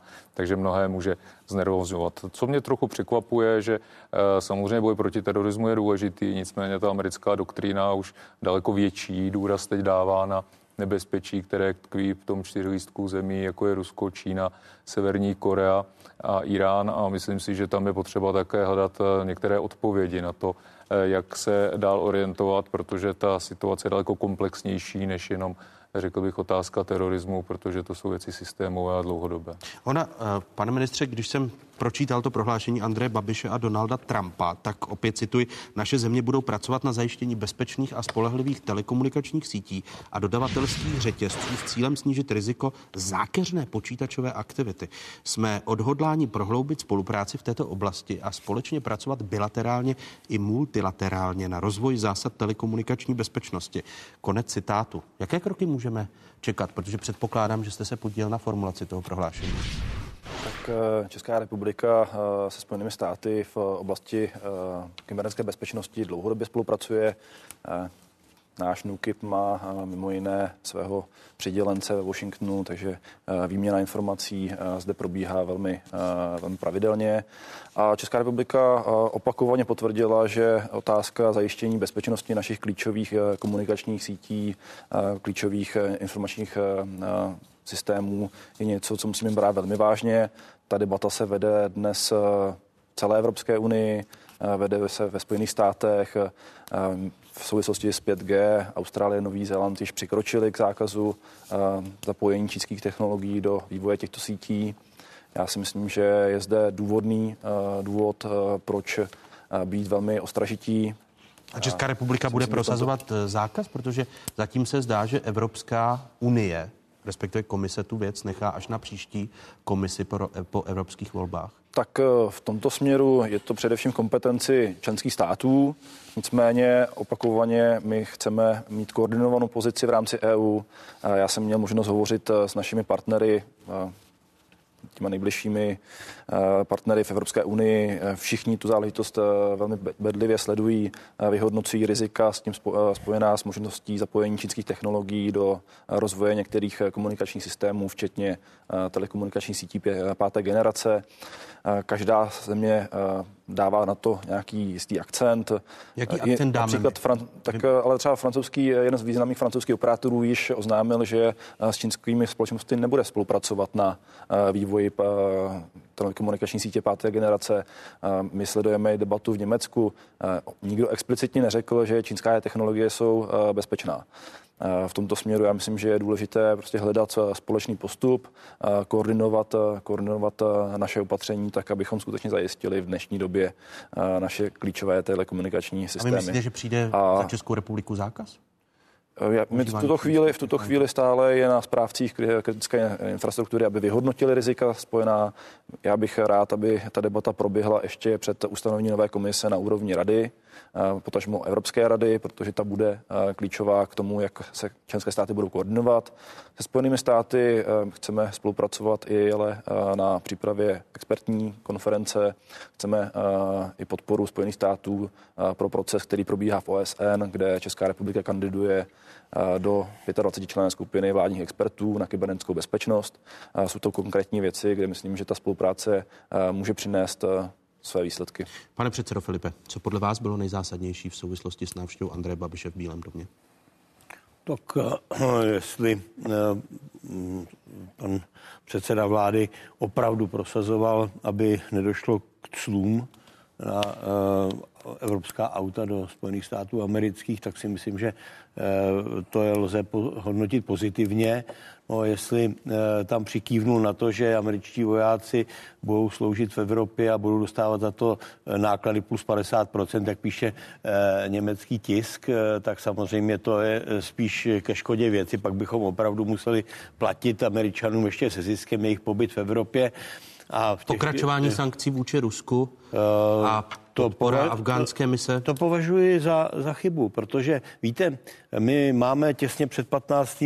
březnem výročím, 80. výročím 15. března. A tak dlouho si budeme hrát na to, že není potřeba dělat politiku všemi směry, až skončíme zase v nějakém protektorátu. Já jsem zásadně proti. A opakuji, že pro mě je důležité, aby Česká republika měla jasné vztahy ke Spojeným státům americkým, protože to je jeden ze tří pevných bodů multipolárního světa jasné vztahy k Ruské federaci, jasné vztahy k Čínské lidové republiky. A tím čtvrtým bodem je Evropská unie, ve které jsme členy. Ale ta zatím ten pevný bod netvoří, protože je neustále v hádce. Neustále v hádce o tom, jaký je zájem Evropy. A jestli ho prodáváme za zájem jednoho z těch tří bodů, tak je to špatně. Já jsem proto, abychom tohle to opravdu dělali, nebo nás čeká to, co čekali naše dědečky. Vy jste chtěl velmi stručně reagovat a pak na závěr. Ministerstvo zahraničích věcí bylo napadeno kyberútokem, takže to je věc, která je reálná a co se týká těch věcí, které zmiňoval tady pan předseda, tak samozřejmě, ale český premiér, ať je to kdokoliv, tak samozřejmě nemá takové slovo jako německá kancelářka, co se týká těch významných Doufám, že to neodkejve za nás. Tak. Já bych myslím, že těch témat, které pan premiér v Americe řešil, byla celá řada. Já bych jen doplnil, ano, ekonomická spolupráce Evropské unie se Spojenými státy je v obou straném zájmu pro Českou republiku jako pro exportně orientovanou je to důležité. Co se týče našeho ukotvení, já bych možná také trochu obrátil to hodnocení. My jsme především členy Evropské unie a to není žádný protektorát, není to někde, že by nám Brusel něco diktoval. My se podílíme na rozhodování Evropské unie, to prostě není jako před 89. A s proměnutím my si nejezdíme pro nějaké noty do, do Bruselu, my tam posíláme naše ne, my, si...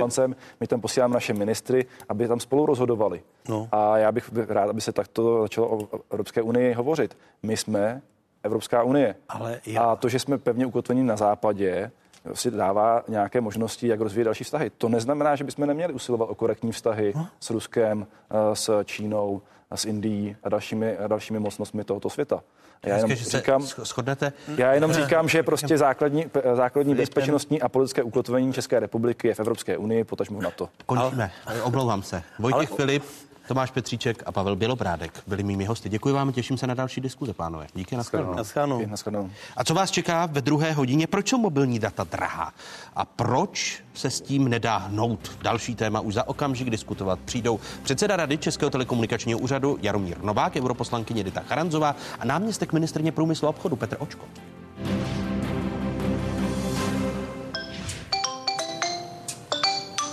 Nekonečný příběh drahých mobilních dat. Za radu, aby lidé za levnějšími daty jezdili do Polska, přišel v roce 2017 tehdejší náměstek ministra průmyslu a obchodu Lubomír Bokštefl o funkci. Odvolání se tehdy nevyhnul ani sám ministr Jan Mládek. Ten zaujal výrokem. Roaming je elitářská záležitost uh, pro 5% obyvatelstva. Roaming už je víceméně vyřešen, ale drahá mobilní data politikou hýbají dál. Je vidět, že ti uživatelé v tom průměru stále mají více dat, než kolik reálně spotřebují. Přece nemůžu říkat, že Češi nechtějí mobilní data, protože nevyčerpají současné balíčky nebo čerpají je málo. Po volbách hnutí ANO převzalo ministerstvo průmyslu a obchodu a s ním i předražená data. Na ministerstvo kromě Marty Novákové přišel i nový náměstek, ex-ministr financí Ivan Pilný. Pro něj mobilní data nejsou prioritou. Jiný názor má však premiér. Je priorita hnutí ANO a moje priorita, abych něco s těmi prodraženými mobilními datami a mobilními operátory udělal. Ministerstvo ale příliš aktivní není. Mlčení nedávno přerušila ministrně průmyslu a obchodu Marta Nováková. Nejen v otázkách, ale i v rozhovoru pro pořad 168 hodin pronesla legendární slova. Čím méně se těch dat používá, protože se jim vyhýbáme, no tak tím vlastně ne, nepřispíváme k tomu, aby byla levnější. Ministrně si vysloužila kritiku nejen z opozice, ale i z koaličních řad. A pod palbou se ocitl i sám premiér. Apelujeme na pana Babiše, jak bylo vidět v, v diskuzním pořadu otázky Václava Moravce, aby konečně začal něco dělat, protože dva roky se tady nic nedělo. My e, máme a můžeme to zdokumentovat, že skutečně děláme všechno proto, aby ty data jsme u nás měli podstatně levnější. Na scéně se najednou objevily hned dva návrhy. Jeden představil premiér Andrej Babiš a druhý Piráti. Realitou se tak může stát rychlejší ukončení smlouvy s operátorem či snížení postihu za předčasnou výpověď. Obě strany se teď hádají, kdo komu vykrádá program.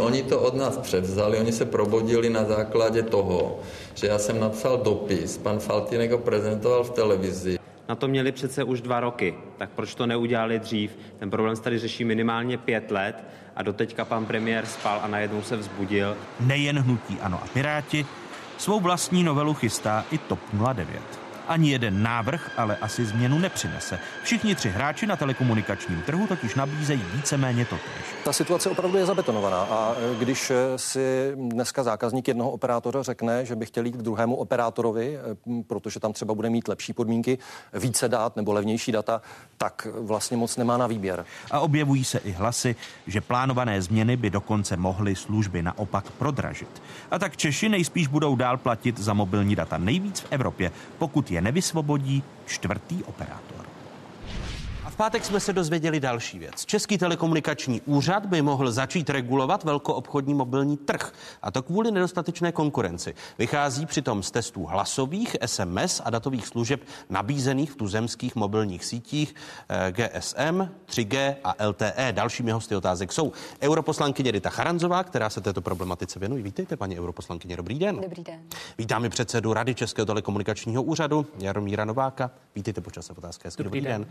A děkuji Děkuji i náměstku ministrně průmyslu a obchodu Petru Očkovi, že přijal mé pozvání. Dobrý den, pane Dobré odpoledne. Pane předsedo, je to rozbuška ten váš materiál, analýza velkoobchodního trhu mobilních služeb, že si říkáte o možnost regulování trhu, eh, telekomunikačního trhu, protože trh selhal? Já nevím, jestli rozbuška je to materiál, který jsme pečlivě připravovali a který teďka po veřejné konzultaci budeme konzultovat s Evropskou komisí a myslím si, že v té situaci, v jakém ten trh hodnotíme, jsme neměli jinou, jinou možnost, než přijít k těmto závěrům. Prostě na retailovém trhu domácností prostě ta konkurence není taková, jaká by mohla být a z důvodu toho lidé platí vyšší ceny. Souvisí to s tím, že jsme tady spolu před rokem, před rokem a půl mluvili o čekání na datové jaro, to nepřišlo, takže vám už došla trpělivost jako radě Českého telekomunikačního úřadu? Já si myslím, že to souvisí s tím, že za ceny, které lidé v Česku platí, dostávají výrazně méně služeb než, než v zahraničí. A proto například... Ale to není těch... nová věc. Proč jste s tím uh... dřív, že chcete regulovat? No, eh, my jsme v průběhu, když se všimnete, když jsme začali vlastně mluvit a zpracovávat ten 3K, ten prvotní dokument, tak eh, v roce 2017 vlastně došlo k strojnásobení balíčků. Ale to strojnásobení balíčků v dnešní době je prostě nic, eh, co by lidé mohli využívat v mobilu. Pokud má eh, vlajkový tarif operátora, který se prsí tím, že je i na datové služby do smartphonu základou půl giga nebo 1,5 giga, tak je to něco špatně a není to v, sou, není to v souladu s realitou. Petr Očko prozradil, že během víkendu podrobně četl ten materiál, který má zhruba 90 stránek. Eh, když jsem ho také, pane náměstku, pročítal, tak Český telekomunikační úřad a jeho rada na třech stránkách mluví o oligopolním trhu, eh, pro který je ekonomicky výhodnější, když operátoři využívají koordinovanou strategii, ať už ve smluvní či tacitní podobě. Neboť tak dosahují vyšších cen a tím i tržeb a výnosů oproti situaci, kdy si cenově kdyby si cenově konkurovali. Co říkáte tomu materiálu a má vaši podporu jako ministerstvo? Tak eh, ještě jednou dobré odpoledne. Já opravdu jsem strávil sobotu eh, detailním čtením toho materiálu a Eh, i nějakými konzultacemi k tomu materiálu. Já především chci říct, že jako je strašně dobře, že ten materiál vzniknul a musím ocenit práci Českého telekomunikačního úřadu tady eh, na tom, řekl bych, na té řekl bych, odvážné analýze a jako především chci říct, že má ČTU a my jsme s panem předsedou už párkrát hovořili samozřejmě i na toto téma plnou podporu moji, teda ministerstva průmyslu, v pokračování v dalších krocích, protože ta analýza je důležitým krokem a pan předseda to určitě potom řekne ještě detailněji než já v dlouhé cestě, která věřme bude už teda co nejkratší, eh, k té možné regulaci. A to, co tam je napsáno, já myslím si, že eh, je v principu opravdu v souladu s tím, jak ten trh tady funguje. Znamená, vy souhlasíte s těmi slovy, že s ohledem na charakter mobilního trhu, který je trhem oligopolním, eh, vyhodnocená kritéria indikují existenci tacitní koluze. Eh, což tacitní, když si přeložíme do češtiny, znamená, že firmy sice netvoří otevřený kartel, ale nejsou na společném postupu domluveny, ale postupují ve shodě. Ano, myslím si, že ta dvě slova, která jste přesně řekl, tacitní koluze, to je asi ten nejdůležitější závěr toho materiálu. A mm, samozřejmě já ne, neznám všechna data, na, eh, na, kterých, na kterých to ČTU postavilo, protože některé jsou, některá data jsou eh, samozřejmě obchodní tajemství, ale jako i z toho zbylého textu, který není obchodní tajemství, je možno, možno sledovat tu logiku ČTU, k jakým způsobem k tomu dospěla. Takže za A jednoznačně, ale to, to platí v každém případě. Eh, trh, trh mobilních služeb je trhem oligopolním, to je jednoznačné. Důležitější je to B, ta, ta, ta citní koluze. Možná je zajímavé říct, že Úřad pro ochranu hospodářské soutěže v šetření, které teda nebylo, eh, nebylo asi tak detailní, protože možná ÚHOS neměl přístup k tak detailním datům, jako má ČTU. Dospěl v roce 2017 eh, k přesně opačnému závěru, že, eh, že ta tacitní koluze na trhu mobilních služeb není. Takže, což A podle nám... vás jako ministerstva je? Já samozřejmě jako říkám, já nemám úplně ta data všechna, má ČTU, ale jako, co jsem si četl, studoval, analyzoval, jak se správně řekl, během soboty jsem se tomu intenzivně věnoval, já s tím souhlasím. Jo? Takže ano, a zároveň teda pak uh, předpokládám, že vaše otázka další bude, co s tím. Eh, je dobře, že si česká vláda řekne eh, do Bruselu, chápu-li to správně, k tomu ten materiál slouží, aby mohlo dojít k regulaci, protože půjde i v Evropě o poměrně výjimečný nebo ne tak častý jev? Jestli je to otázka na mě, určitě, určitě za ministerstvo můžu. Tak já jako znova říkám, ČTU má naši plnou podporu v dalších krocích tady v tomhle, které by měly vést až eh, k tomu, že vlastně ten relevantní trh může být, eh, eh, velkoobchodní trh mobilní služeb by mohl být začít být regulován, k čemu je ještě několik kroků. Určitě ano. Máte pravdu, že to je výjimečné opatření, dle, dle našich, toho, co já vím, tak jedině Kypr se dostal takhle daleko. V té chvíli já nutno říct, že Kypr je země, která má taky drahá mobilní data, takže jako asi asi možná uh, jejich úvaha, uh, úvaha byla z podobných důvodů. A myslím si, že pokud se něco jiného nestane, tak jako je to na, naprosto nezbytně potřeba. Jako já za sebe říkám, vychází to ze všech, ze všech srovnání. V České republice jsou drahá mobilní data, ta ceníková zejména pro domácnosti a je potřeba s tím něco dělat. Takže toto je jako konkrétní krok, má, má to naši podporu. My určitě budeme podporovat ČTU v dalších krocích. I třeba na evropské úrovni máme poměrně jako v poslední, poslední době poměrně intenzivní komunikaci s různými částmi Evropské komise, zejména z DG Competition. Myslím si, že jsme schopni na pomoc přesvědčení Evropské komise, že toto je ta správná cesta. Je to i podle vás, paní europoslankyně, správná cesta přesvědčit evropské orgány a Evropskou komisi, aby Český telekomunikační úřad mohl regulovat eh, ceny mobilních dat v Česku? Je to určitě jedna z cest. Jako to, co je fakt, eh, co dlouhodobě vidíme ze všech různých analýz, ať už jsou to eh, analýzy eh, Evropské komise, ale i nezávislých pozorovatelů, tak prostě data v Česku patří k těm nejdražším v Evropě, to víme. Dlouhodobě se o tom bavíme. Já jsem velmi ráda, že máme teď tady to vlastně černé na bílém od úřadu, jako je Český telekomunikační úřad. Mohu si možná jenom povzdechnout, že to třeba nepřišlo trošku dřív, protože ta zpráva, jak zmiňoval pan náměstek úřadu pro ochranu hospodářské soutěže, měla ty závěry závěry trošku jiné.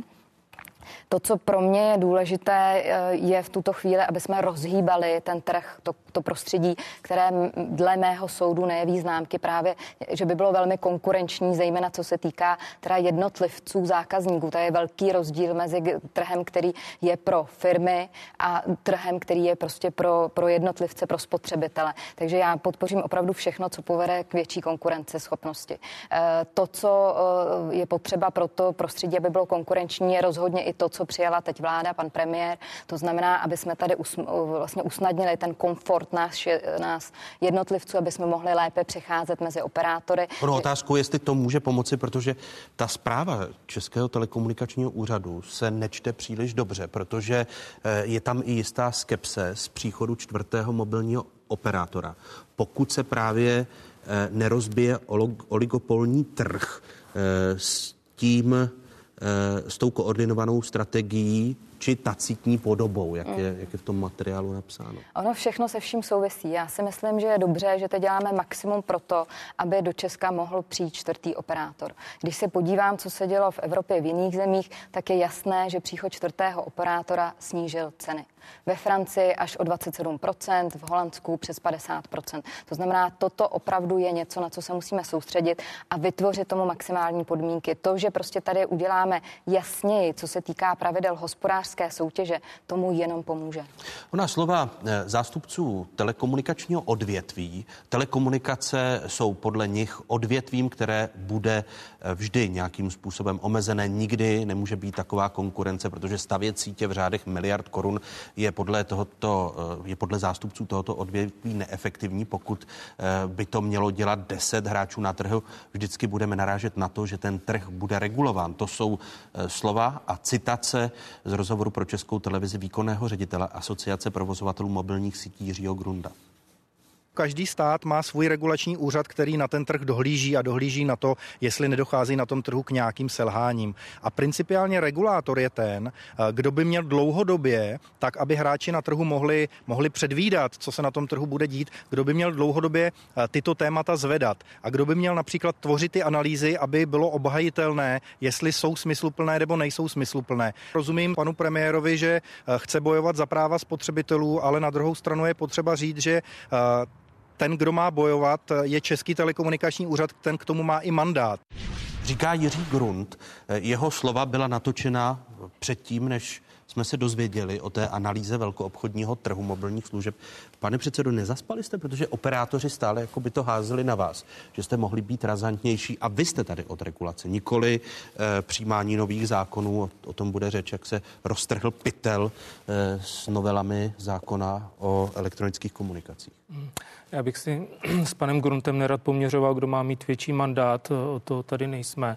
Eh, my pracujeme v režimu zákona a regulovat můžeme tam, kde vlastně nám to ten zákon vlastně umožňuje. A eh, já bych jenom asi potvrdil, co tady říkala paní europoslankyně. Eh, celé, na celé se musíme na to dívat jako na skládačku. Máme tady opatření, která by měla usnadnit příchod čtvrtého operátora a to jsou naše opatření v aukci, vyhrazení spektra, umožnění využívat sítě stávajících operátorů. Eh, máme tady legislativní opatření, která vlastně mohou usnadnit přechod těch eh, zákazníků od jednoho operátora k druhému. A máme tady opatření, která primárně směřují na podporu, eh, na podporu virtuálních operátorů, které mohou v určitých částech segmentu přinést svým zákazníkům něco, co ti ostatní operátoři nepřinášejí a přinesou to bude to pro mě nějaká výhoda. A to, co my tady vlastně tou analýzou říkáme, je, podívejme se na dva trhy, trh firem a trh domácností a ta soutěž na obou dvou trzích je výrazně jiná. A je tak výrazně jiná, že domácnosti doplácejí na to, eh, aby firmy vlastně měly ty služby levnější. Proto voláte a... po možnosti zásahu, eh, tak. který by vám měla povolit i Evropská komise. Tak Jak dlouho aby... to bude trvat, eh, než z Evropy přijde odpověď? A kdy byste chtěli regulovat?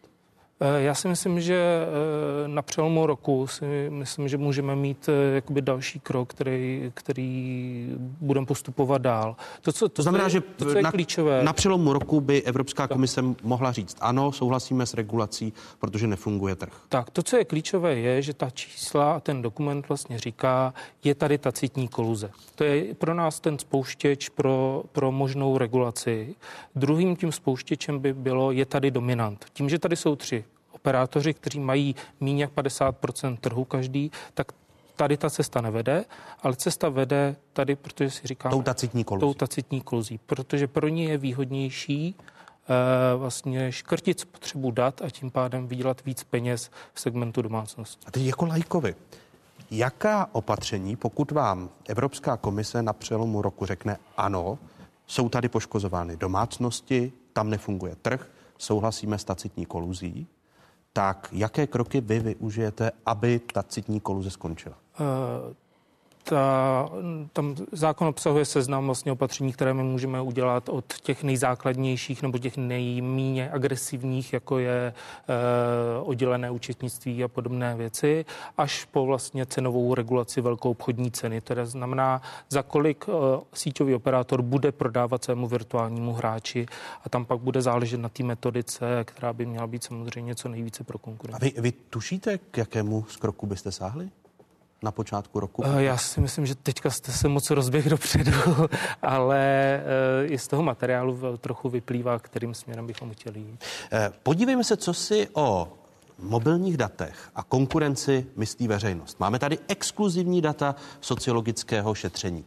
Národ je rozdělen. 46% lidí se spíše nebo určitě domnívá, že na českém telekomunikačním trhu je konkurence mezi mobilními operátory. Tady jsou nejnovější sociologická data z trendů Česka 2019. Co se týče názoru na uh, dostatečnou nebo nedostatečnou konkurenci na českém telekomunikačním trhu, je česká společnost rozdělená na dva dost podobně velké tábory. Uh, jedni tu konkurenci považují za dostatečnou, druzí nikoli. Kritičtější jsou v tomto ohledu zejména lidé s vyšším vzděláním, lidé z větších měst a také starší občané. A jak se veřejnost dívá na konání státu? E, to znamená, stará se vláda a stát dostatečně o to, aby konkurence byla e, vyšší. Drtivá většina populace si myslí, že vláda a stát činí málo pro zlepšení podmínek na telekomunikačním trhu. Tady opět pohled veřejnosti. 26% lidí je spíše nebo určitě přesvědčeno o tom, že stát podniká dostatečné kroky ke zlepšení podmínek pro zákazníky mobilních operátorů. Opačný názor, tedy že stát spíše či určitě nepodniká dostatečná opatření, zastává v součtu 63% lidí. Připomínám, že sociologické šetření se uskutečnilo mezi 9. únorem až 1. březnem letošního roku. Metodou Katy bylo dotazováno 12 eh, respondentů, tedy dostatečně velký vzorek. A od ledna, kdy se detailně v otázkách věnujeme opět tomuto problému, a to kontinuálně, protože pan předseda už tady byl několikrát, tak najednou se nám zrodily tři poslanecké návrhy eh, novely zákona o elektronických komunikacích. TOP 09, Eh, vládní návrh předložený Andrejem Babišem a návrh Pirátů. Pane předsedo, pokud byste měl o těch návrzích hlasovat, hlasoval byste pro všechny? Eh, já, protože znám trochu procedury ve sněmovně, tak eh, bych se přimlouval za komplexní pozměňovací návrh, který z každého vybere to nejlepší a ten zákon vylepčí tak, že vlastně to bude i předvoj toho implementačního zákona, který se na nás chystá. A ten jsem nezmínil, protože ten zatím do poslanecké sněmovny nedoputoval a to je ten implementační zákon Evropské směrnice, který, eh, který je označován jako eh, novela Charanzová. paní, tak paní je, jste mě zaskočil.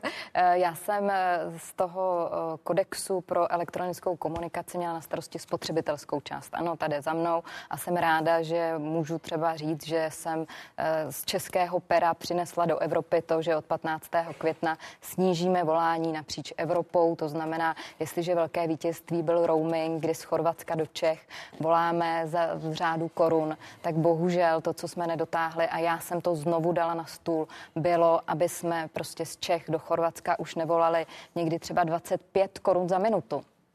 Takže od 15. května eh, jsme přikročili k regulaci, protože nebyla jiná cesta a napříč Evropou prostě stropujeme ceny, takže bude maximálně 6 korun za minutu, maximálně koruna 50 za sms a to je něco prostě, čím Brusel přispěl k tomu, že třeba rozhýbeme eh, volání napříč, napříč Evropou. Vy jste se bavili s premiérem, že by i ta vaše novela, nebo to, co přichází v rámci té směrnice, aby se dalo do jeho návrhu, to je sněmovní tisk 420, který doputoval v těchto dnech do poslanecké sněmovny a ten je asi nejkomplexnější a je to reakce na slova ministrně Novákové ve 168. i na lednové otázky, které upozorňovaly na to, že nedochází k naplňování politických slibů. To znamená, aby vznikl jeden návrh a do něj se dalo to nejlepší z těch všech budoucích hmm. čtyř návrhů, včetně toho vašeho. Hmm. Bavili jste se o tom s premiérem? V tuhle chvíli my si musíme uvědomit, že ten kodex má stovky stran. Ministerstvo průmyslu a obchodu a další ministerstva se tím prokousávají. A termín pro to, aby jsme to dali do našeho právního řádu, je konec roku příštího. Eh, já chápu, že v tuto chvíli, kdy chceme opravdu udělat maximum pro to, aby sem přišel čtvrtý operátor, tak je skvělé, že vláda, že premiér říká, pojďme tady nastavit takové podmínky, aby ten spotřebitel vlastně byl v komfortu a byl třeba připraven na to, přejít k tomu potenciálně čtvrtému operátorovi a aby vlastně i ten čtvrtý operátor, který bude uvažovat o tom českém trhu, viděl, že tady ten trh je konkurenční. Takže já to beru jako první vlašťovku, která potom teda se zasadí do toho těch dalších jednotlivých věcí, které já jsem takže ta, takže ta vaše novela nemůže uh, jít tak rychle a, a podle vás je nejlepší co nejrychleji i pro uh, vstup čtvrtého operátora přijmout ty tři novely, které teď jsou, uh, jsou v poslanecké sněmovně a udělat komplexní. Pane náměstku, je to i schoda u vás na ministerstvu, udělat s tou komplexní jednu novelu? Takhle, mám, uh, jestli k tomu můžu teda, myslím, že paní europoslankyně to po, popsala velmi dobře. Uh, díky, díky díky vám vlastně byl evropské, nebo evropské instituce přijaly v půlce prosince ten takzvaný kodex o elektronických komunikacích, což je opravdu jakoby komplexní změna a změna vlastně toho rámce pro regulaci telekomunikací, ať už z technického hlediska, z hlediska jako regulace, z hlediska ochrany spotřebitele a z několika dalších oblastí. Je to opravdu mnoha stránkový materiál. My jako MPO, to chci ale zdůraznit, jsme už ještě dřív, než vlastně komise vlastně, nebo evropské instituce zveřejňuje tu finální podobu, protože už se zhruba vědělo, jaká, jaká ta podoba bude, tak jsme začali pracovat na transpoziční novele. To znamená, vedle těch tří, které tady máte na stole, tak u nás kolegové pracují intenzivně na tom, aby celá ta, eh, celá ta transpozice celého toho kodexu byla co nejdříve hotová. Samozřejmě včetně té spotřebitelské části, o které tady mluvila paní europoslankyně Charanzová. To znamená, my jsme Uh, my jsme se těmi věcmi v nějaké míře už zabírali, počítali jsme teď vlastně, že v únoru, březnu, dubnu a to se prakticky teda reálně děje trošku expresnějším režimu ještě proběhnou nějaké debaty jednak s operátory, sektorem, ale do značné míry jsme počítali s tím, a to se taky teď děje, uh, že proběhnou debaty se spotřebitelskými organizacemi, protože některá z těch ustanovení z toho takzvaného kodexu musíte přijmout tak, jak jsou, a v některých máte nějakou volnost uvážení, co můžete udělat na té národní úrovni. Takže uh, chtěli jsme se k tomu dostat, ale já osobně taky nejsem proti tomu, aby jsme ta opatření, která eh, která dávají smysl ve vztahu k tomu, co tady zaznělo, co je vlastně výsledkem eh, té analýzy ČTU, která teda ještě musí projít nějakým procesem, tak aby jsme některé věci předřadili a udělali je dříve, protože ta, jak říká paní europoslankyně, ta, uh, ten kodex je velmi, velmi, velmi komplexní záležitost. Kromě toho ještě... To, to co je v těch novelách, tak ano. co by bylo dobré, aby nakonec bylo v zákoně a umožnilo to přístup, nebo Nalákalo to sem čtvrtého operátora za podmínek, které budou skvělé. Tak určitě jsou to, jsou to ty kroky, které, které samozřejmě usnadňují přechod k jinému operátorovi nejzásadnější změnou, která takhle explicitně v tom kodexu teda není, to je nutno říci, je vlastně zrušení, eh, zrušení sankcí za, eh, za vlastně vypovězení smlouvy, vypovězení smlouvy s tím s úvazkem na vypovězení smlouvy na dobu určitou. Eh, kodex se samozřejmě smlouva na dobu určitou zabývá, v nějakým způsobem omezuje, ale nezakazuje, ani nezakazuje to dávat nějaké sankce. Tímhle my jsme naprosto radikální a pionýrští, ale zase znovu se vracím k tomu, vzhledem k tomu, že český trh mobilních služeb vykazuje určit, určitá specifika, politika, která se dlouhodobě nedaří změnit, zejména teda ceníkovou cenu mobilních dat, hmm. tak si myslím, že jako je čas na nějaké radikálnější řešení.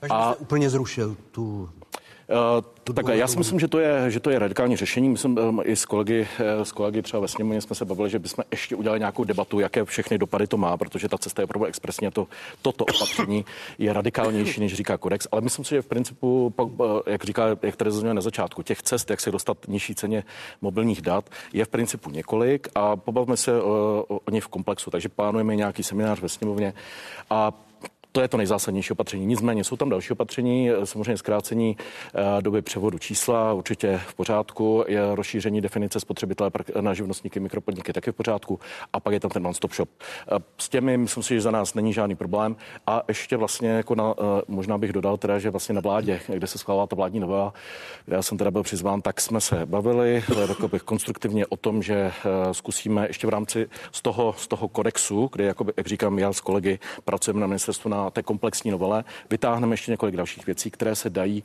rychle za, rychle vložit do té, do té vládní novely a zkusíme to doplnit typově. To znamená, doplnili byste to v poslanecké sněmovně, ten vládní tisk 400. Teď už to asi ani jinak nejde. No. Teď bychom, já předpokládám, že to ale nebude problém, pak, když se shodneme na některých opatřeních. Typově vám můžu říct jedno z těch opatření, které vlastně vyplývá z kodexu a které může pomoct eh, v oblasti předplacených karet, je to, že vlastně eh, operátor bude mít povinnost vrátit zůstatek, zůstatek na předplacené kartě, pokud, eh, pokud zákazník chce přejít jinému operátorovi. Což je taky jedno z opatření, které vlastně zvýší pravděpodobnost, že ten zákazník bude ochoten někam jinam přejít.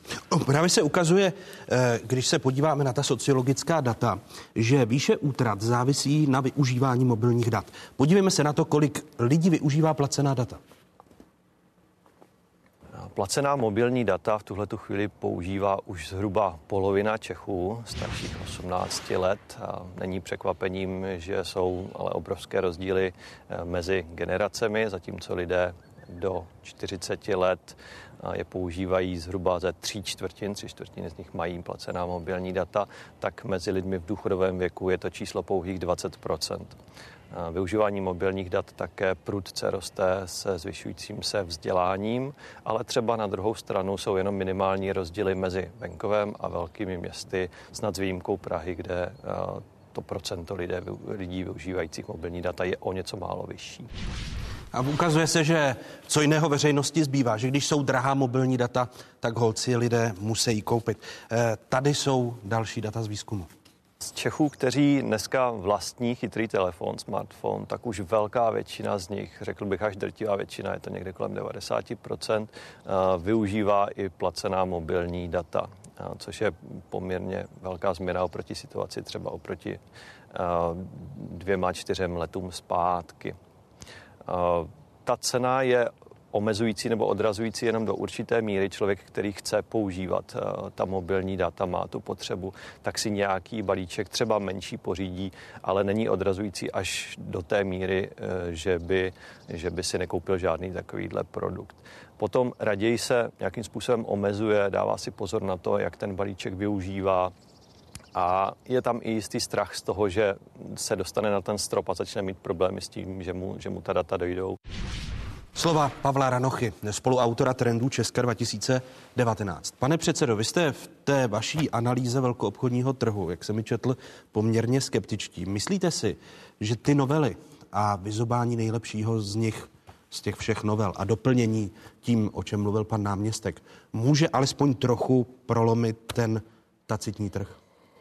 Určitě to nástroj, který sníží tu bariéru na straně účastníka, který, nebo spotřebitele, který když je naštvaný v tom prvním iFru eh, řekne odcházím, tak vlastně bude dělat méně papírování, bude muset méně přebíhat mezi jedním operátorem k druhému a ten operátor bude muset víc o něj bojovat. To, to, to bez zesporu.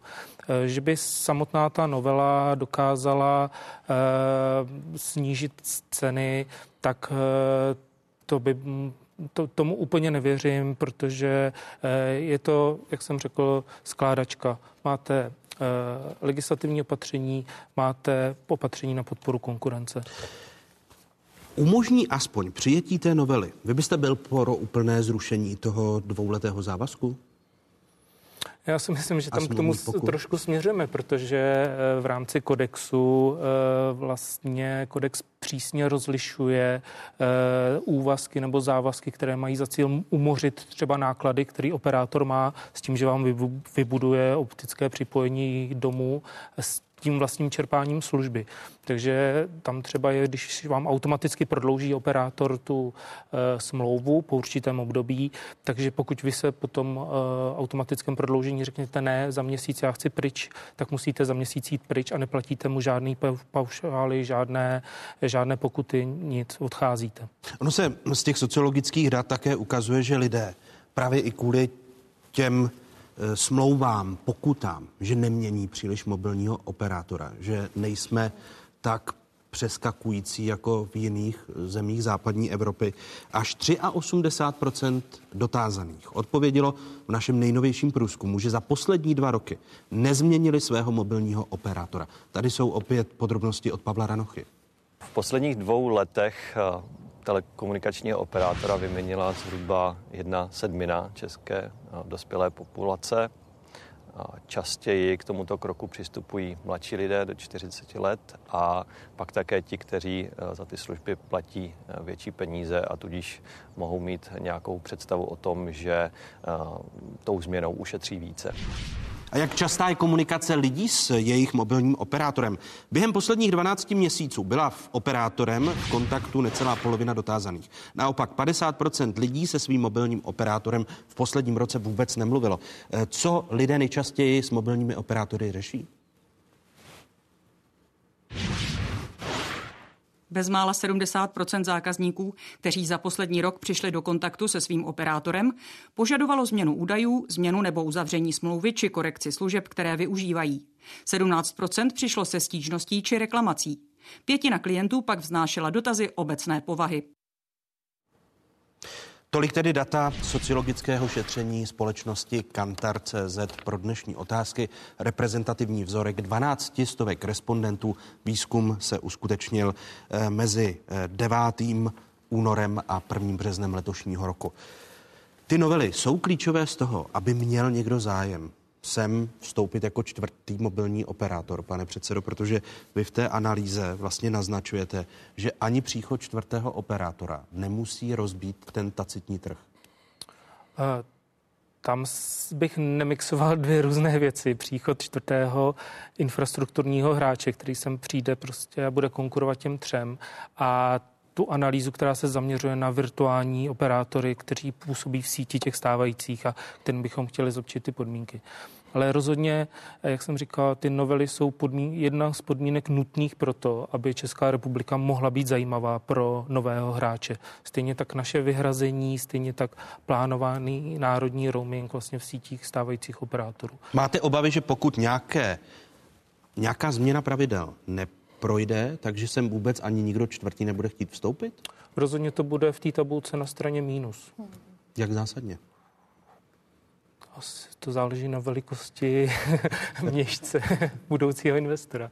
Eh, pane náměstku, je možné ty novely stihnout, respektive jednu zásadní komplexní novelu, přijmout co nejdříve, protože eh, vypsání a, a vstup čtvrtého operátora by měl být, pokud se něco hmm. nezměnilo, ještě otázkou letošního roku.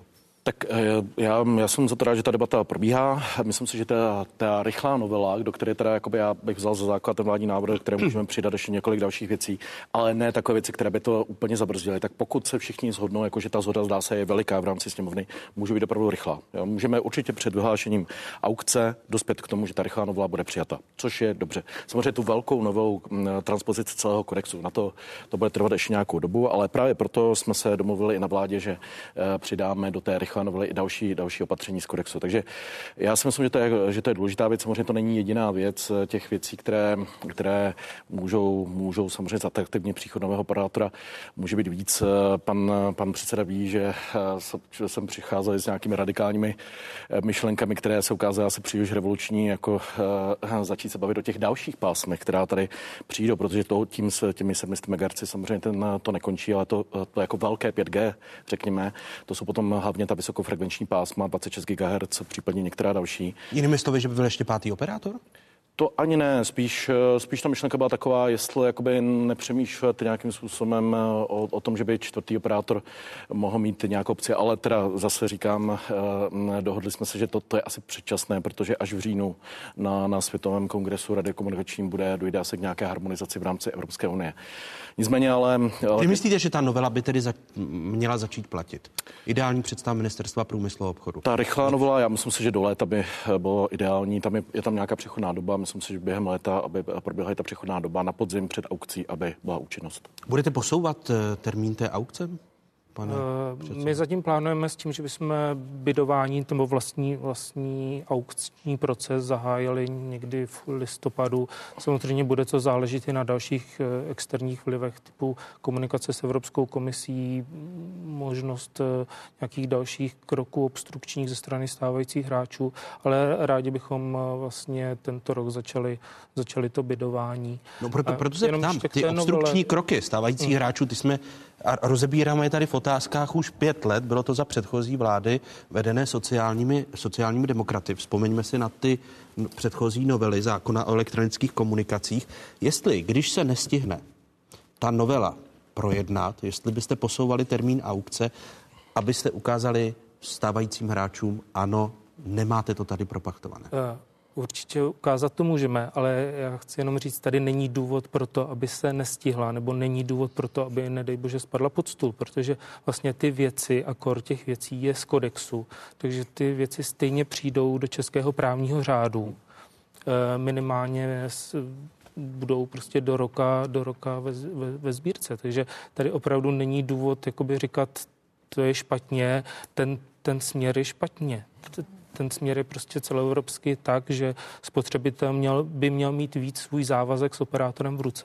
No ale když se podíváte celoevropsky, eh, a, a jsou to ty tabulky nejen drahých eh, mobilních eh, služeb pro nás, jako pro domácnosti, ale jak hospodaří operátoři hospodářské noviny, velmi zajímavá tabulka, návratnost vlastního jmění a provozní marže. A O2 v České republice podle eh, propočtu hospodářských novin a Reuters Thomson Research eh, Reveal a ČTU a operátorů tak 18 celých 70%, když se podíváme na jiné hráče, tak Česká republika patří k těm, kde ty provozní marže jsou, jsou největší. To znamená, že i ty evropské podmínky, o nichž tady mluvíme, nutně nemusí znamenat, jak vidíme v České republice, levnější mobilní data a menší zisky mobilních operátorů, kteří nám zase na druhou stranu tvrdí, že potřebují eh, obrovské peníze do investic. Hmm paní europoslankyně? Já musím říct, že některým těm argumentům operátorů se už musím opravdu smát. Já rok, co jsem vyjednávala kodex, tak jsem tyhle argumenty poslouchala pořád, pořád, pořád a dokola. I a od ani... ostatních evropských nebo jenom od českých? O, především od těch českých. A e, ukazuje se prostě na číslech, na faktech, že to tak není. My máme kvalitní sítě, je to fajn, že se do toho investuje a tak dále, ale nejsme zase v tom tak ojedinělí, jak se nám tady snaží někteří operátoři namluvit. To, co mě tady chybí v českém prostředí, a o tom jsme možná ještě tady nevedli řeč, je určitá transparentnost toho prostředí. Tohle nikde jinde v Evropě nevidíte, že je tady nějaký prostě takový jako koňský obchod, až mi to přijde, když jdu k operátoru a teď si s ním vlastně eh, jako handluju nějakou cenu, nějaký jako něco, co je pod pultem, jako my vlastně vůbec nevíme někdy, jaké ceny tady máme. Tak ehm, Tady já jsem třeba v tom kodexu, to, co jsem udělala, to minimum je, že jsem řekla, ať jsou prostě webové stránky, kde budou transparentně se srovnávat prostě tarify a je teda na nás teď, jestli půjdeme třeba o krok dál a budeme i těma jednot, jednoduchýma nástrojema nutit ty operátory k tomu, aby dali karty na stůl. A vy myslíte, že se to opravdu podaří, když třetina, hmm. uh, jak jsem četl tu hmm. analýzu, třetina těch dat jsou ty podpultovky, že nám třeba zaměstnavatel nabídne jako fyzické osobě přes operátora, u kterého eh, objednává telekomunikační služby, takže nám nabídne podpultovku. To je jedna věc, to jsou firmy, ale ono se to děje i na tom trhu těch jednotlivců spotřebitelů. To znamená, já, eh, když prostě jsem nespokojená, můj případ to není, já jsem nějaký konzervativní, tradičně si český spotřebitel, ale když Platíte prostě... jak Mourovatá, říkáte. Přesně tak. A, a, a když prostě e, jako bych chtěla změnit toho operátora, nedávno mi to kolega vyprávěl, on říkal, no to se děli ti věci, najednou se předháněli, kdo mi dá lepší nabídku.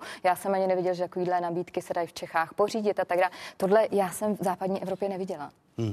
Pane náměstku, poslední. Tak já s tím úplně souhlasím, no to trošičku eh, vyplývá z té analýzy. Bohužel, jakoby, a to je prostě historická záležitost, protože ceníková mobilní data jsou drahá, tak se tady vyvinuly jiné cesty, které jsou, jak přesně říká paní europoslankyně, mnohem méně transparentní, jak se dostat k levnějším datům. Ale problém je, že eh, vlastně tento, eh, to, ta schopnost dostání se k levnějším datům prostě tu nema, nemají poměrně jako zásadní skupiny obyvatel k, a s tím přesně to, musíme něco Ti nejpotřebnější. Ty nejpotřebnější. Navíc přesně seniori přesně a tak. podobně. Takže já naprosto jedna z těch věcí, kterou kterou vlastně jako na základě námětu paní europoslankyně chceme přidat do té rychlé novely, je právě ten nezávislý srovnávač. Ono samozřejmě ČT už dneska certifikuje některé se, uh, srovnávače, ale myslím si, že to byl zase krok dál a myslím si, jako dát i třeba ČT schopnost uh, vlastně srovnávat nějakým způsobem, který je potřeba doladit. Uh, ta data za ten trh, nejenom ta úplně jakoby ceníková, ale, ale celkově za ten trh chápu obchodní tajemství tak dále je potřeba dořešit, tak by bylo velmi důležité, protože to jedna z těch věcí, já to mám napsané, které řešíme s operátory, je prostě transparentnější